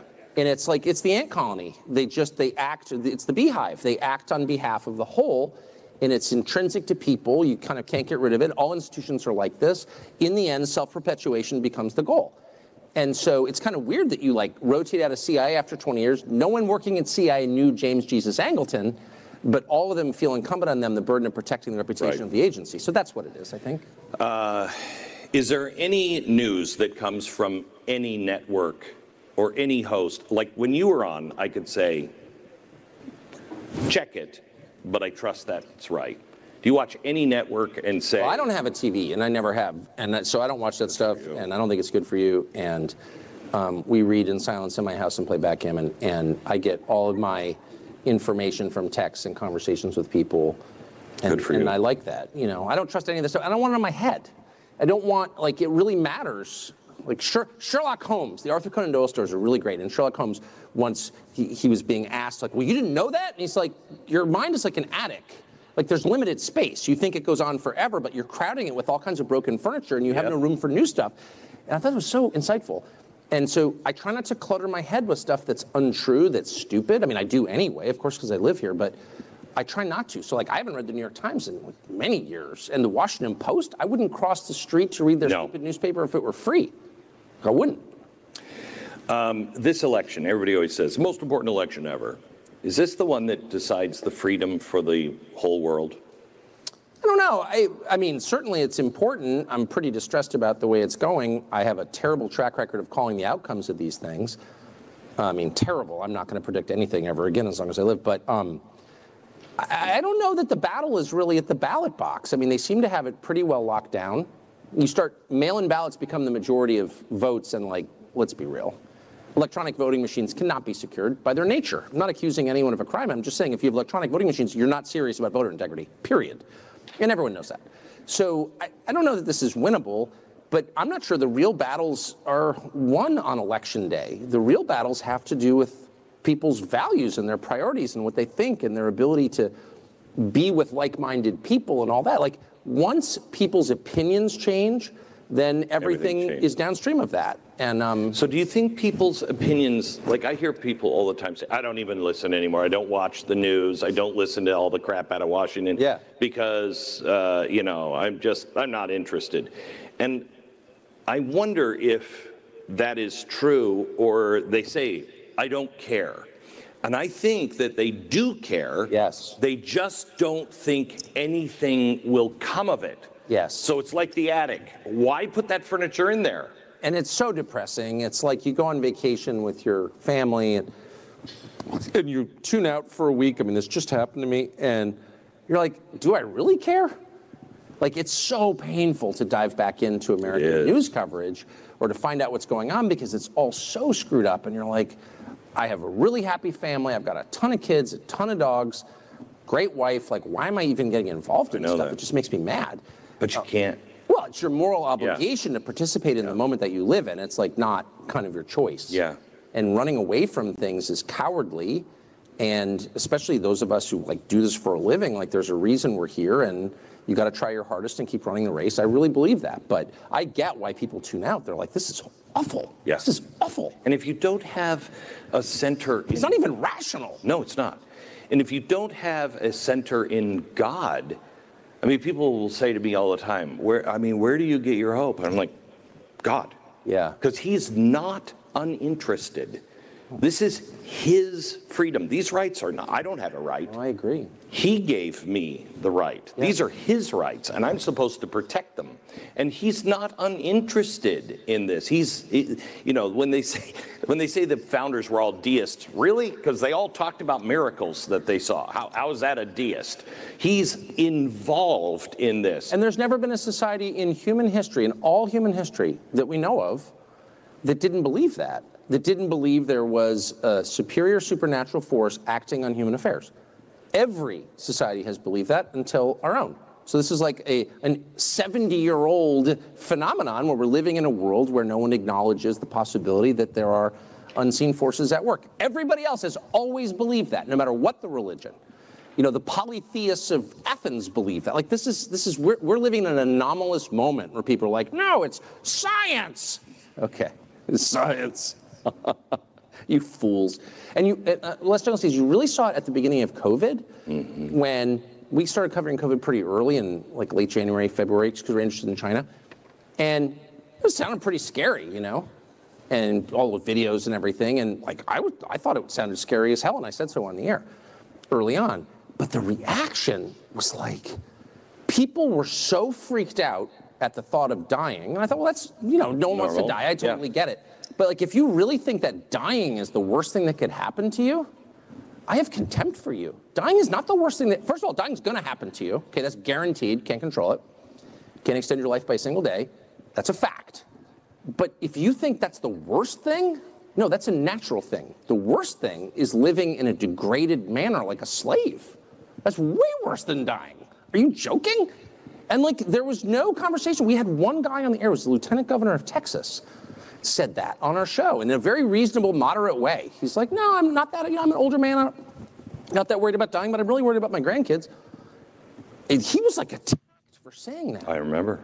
And I, I remember thinking, well, this society, the core problem is people are too afraid to die or even acknowledge that death exists. Do you remember when I? No wonder they're so neurotic. I was attacked because I came out and said, look, I'm 58, 57 years old at the time, and somebody's got to keep the engine running. Yes. And we applauded at one point all of the Russian firefighters that ran into Chernobyl knowing they were going to die. Exactly. But I said, I don't mind if, if, if somebody has to die, but keep this thing running. I think there's a lot of Americans my age that will go, I'll do it. Yeah, how many so more- So it can survive. How many more vacations do I need? Like, I totally agree with you. Do you know what I mean? Like, um, what, hang around to like go to the beach in St. Bart's and get an umbrella drink? Like, not that interesting, you know? None of it's that interesting. Leisure is not that interesting, actually, having just done it. It was fine, but not that interesting. Let me leave you with this, and this would not be a serious question 15 years ago. Do you think there's a chance, and I know people say this all the time, forever they've said this, but do you think there's a chance that we are living in the times when we'll see Christ return in our life? You know, people, I, I, we live in Maine for half the year, or more than half the year, and I work out of a barn in our tiny little town, which some local newspaper like ran a picture of it. So I have people at the barn every day. And I would say when I'm like sitting in there in my boxers, smoking a cigar, bang, bang, bang, bang, bang. And I always, I'm dumb enough to answer the door. And I would say 100% of the time, it's someone there to tell me about the end times. And I always say the same thing, which is I totally believe that's happening. I think that history does have an end. Okay, it's not a loop. It's a progression. It's linear. I, I believe that. I know that intuitively, and I believe it as a matter of faith. So I do think there's an end at some point. But for me to presume to call it, to know when it's coming, are you joking? Like the number one sin is presuming you have powers that you don't, to put yourself in the position of the creator, to pretend you're God, to mistake yourself for the Almighty. And for me to say, well, I, you know, I'm pretty sure the end times are, really? Yeah, I'm not. Like a thief in the night. Right. You don't know. So, like, I, you know, sure, it looks that way to me. But, But he like, what do I know? I thought Lee Zeldin was going to be governor of New York. Okay, so I'm not going to predict it. But I, but I, I think that, well, no man will know. I totally agree, and I'm not saying that he is coming. I'm not saying that. But he did give us all of these clues to watch for, and I think it's to give us hope. When I actually started to think, because I've been doing this for a while, where it, my world gets very dark, and as I Are you Scandinavian? no, you must be. Uh, and I'm I, I'm looking at all of this, and my wife and I started really seriously considering just you know, everybody, the apostles did this. I think it could happen. I think it could happen. And I found myself going, wow, that would be really cool. What an honor if it did happen to live at this time. And I think he gave us some of these signs, not to say, yep, buckle up, here we go, ride's going. He gave us, though, to say, I, when I come, you'll see these things. Have hope. It's going to be difficult, but I'm coming. And so it all works out. I got you. That's. I think that's the, the message that so many people are missing Well, right I now. believe that. I, I would just say God two saying, "I got, got you." One, I mean, no mainline Protestant church that I'm aware of allows its members to read Revelation. Like you're not allowed to do that. You got to be like a full-on snake handling fundy to read that stuff. And so I'd never seen it. You know, I hadn't. Not that I was biblically literate in any way. Wow. But um, I just read it. I read it last month. My wife's like, "Ooh, that's a that's a scary one," and it was pretty heavy. But like, I didn't find it scary at all. So that's the first thing. Like, it's actually worth kind of reading it. Um, it's it's a slog, but it's it's super interesting, and I didn't find it scary. That's the first thing. Second thing I would say is, I have no idea, no freaking clue, as we say in Maine, what's going on right now. But I will say that my personal relationships with the people that I love and know have never been crisper and deeper and more rewarding to me. I've never felt more connected to the people around me. I've never felt more satisfied with my relationships. I have lost a lot of friendships because of political turmoil, but I've gained new ones that are even more rewarding. And I just feel like there's a you know there's all this chaos and all this sadness and everyone's so sad about it but if you look at your own life and assess your own relationships are they better and deeper and more honest they you may find that they are and that's like a greater reward than anything like i i want america to be what it was in 1986 because i really i dug america in 1986 you could smoke on airplanes and it was like fun but That's really not what comes to mind right off the that's top the of my head. The first thing that comes to my mind. the first thing that comes to my mind. And I miss that. Just being honest. But anyway, can't do that anymore. It'll never happen again. Right. But the the upside is like I, it's it's a richer way to live. The intensity is, actually good for your for the relationships between because because you know what matters and you know that the people you can trust who you really care about when you're saying your prayers is like a really clear list like these people and I love that. Yeah. I uh, feel I can say this because I know you. Um, you understand humility, so I feel I can say this to you. I really believe it is a privilege to live at this time. Yes. And I'm privileged enough to be close enough to see and be in a, a position to be looking for these things. Uh, that's, uh, they pay me to do these things, you know what I mean? A lot of people are just nose to the grindstone, just trying to squeeze out a buck. Yes. I'm doing that, you're doing that, but we get to see Yeah, bigger it's a pictures. total privilege. I agree with that. And it is a privilege to know you and to call you friend. I think it is, um, we all have a job to do. Martin Luther King was not the first guy that everybody looked at and said, hey, why don't you lead this? He was just the guy who would. And there's, I said to my son one time, I asked him because he was struggling with something, and I said, why, why do I have in my office, I have pictures of all of these great people who lived. And uh, I said, why, why do I have these up here, son? And he said, because they were all heroes and they all had courage. And I said, no.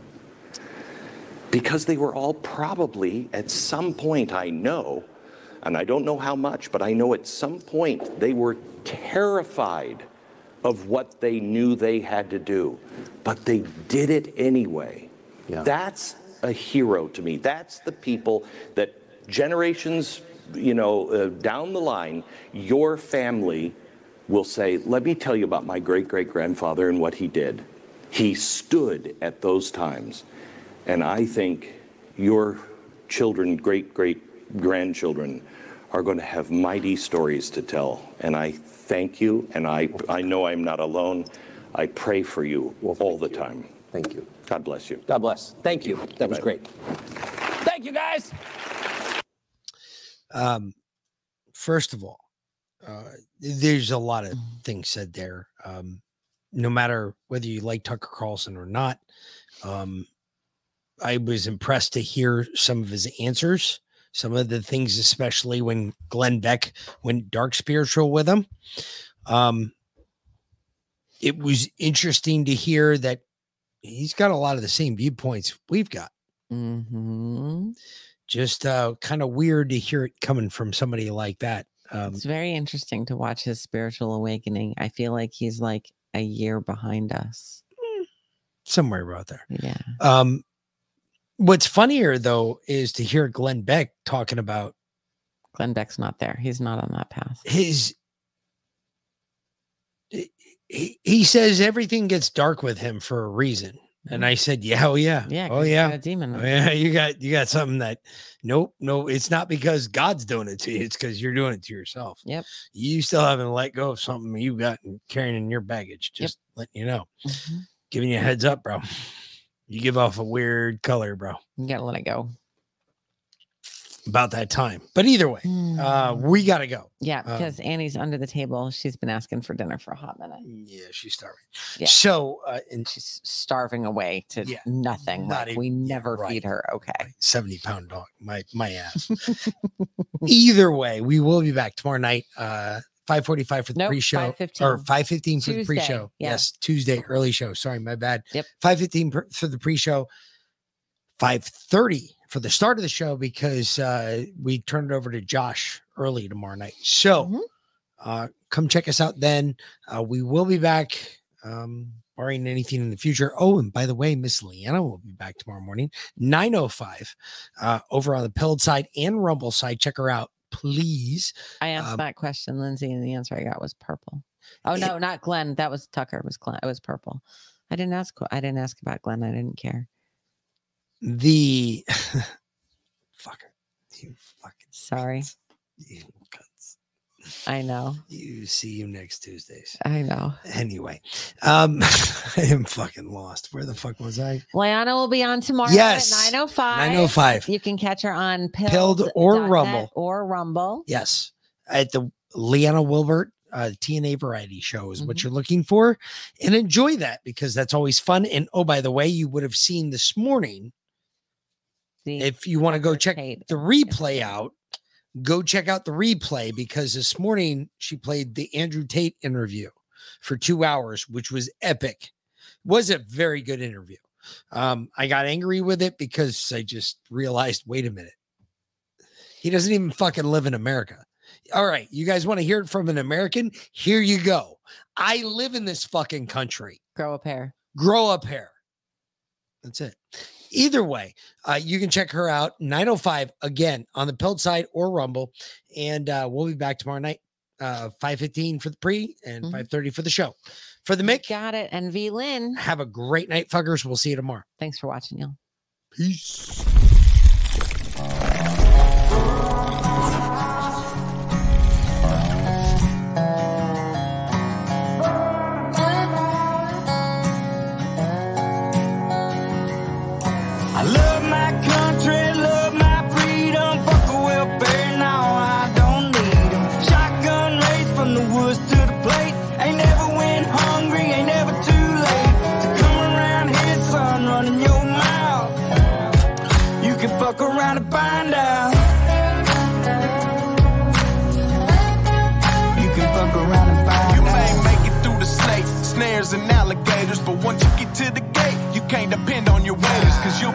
I'm talking growing tomatoes, feeding the worms I fish with later. I'll have a fish stick plate over a six foot grave before I take a knee as our anthem plays. My hands on my heart, I stand on what I say, and my Second Amendment handles what I can't. I ain't trying to be Billy Badass or talk shit. I'm just saying, there's the line, don't cross it. I got a Red Ryder gun when I was three, so I don't run or hide from anything. Bitch, I'm a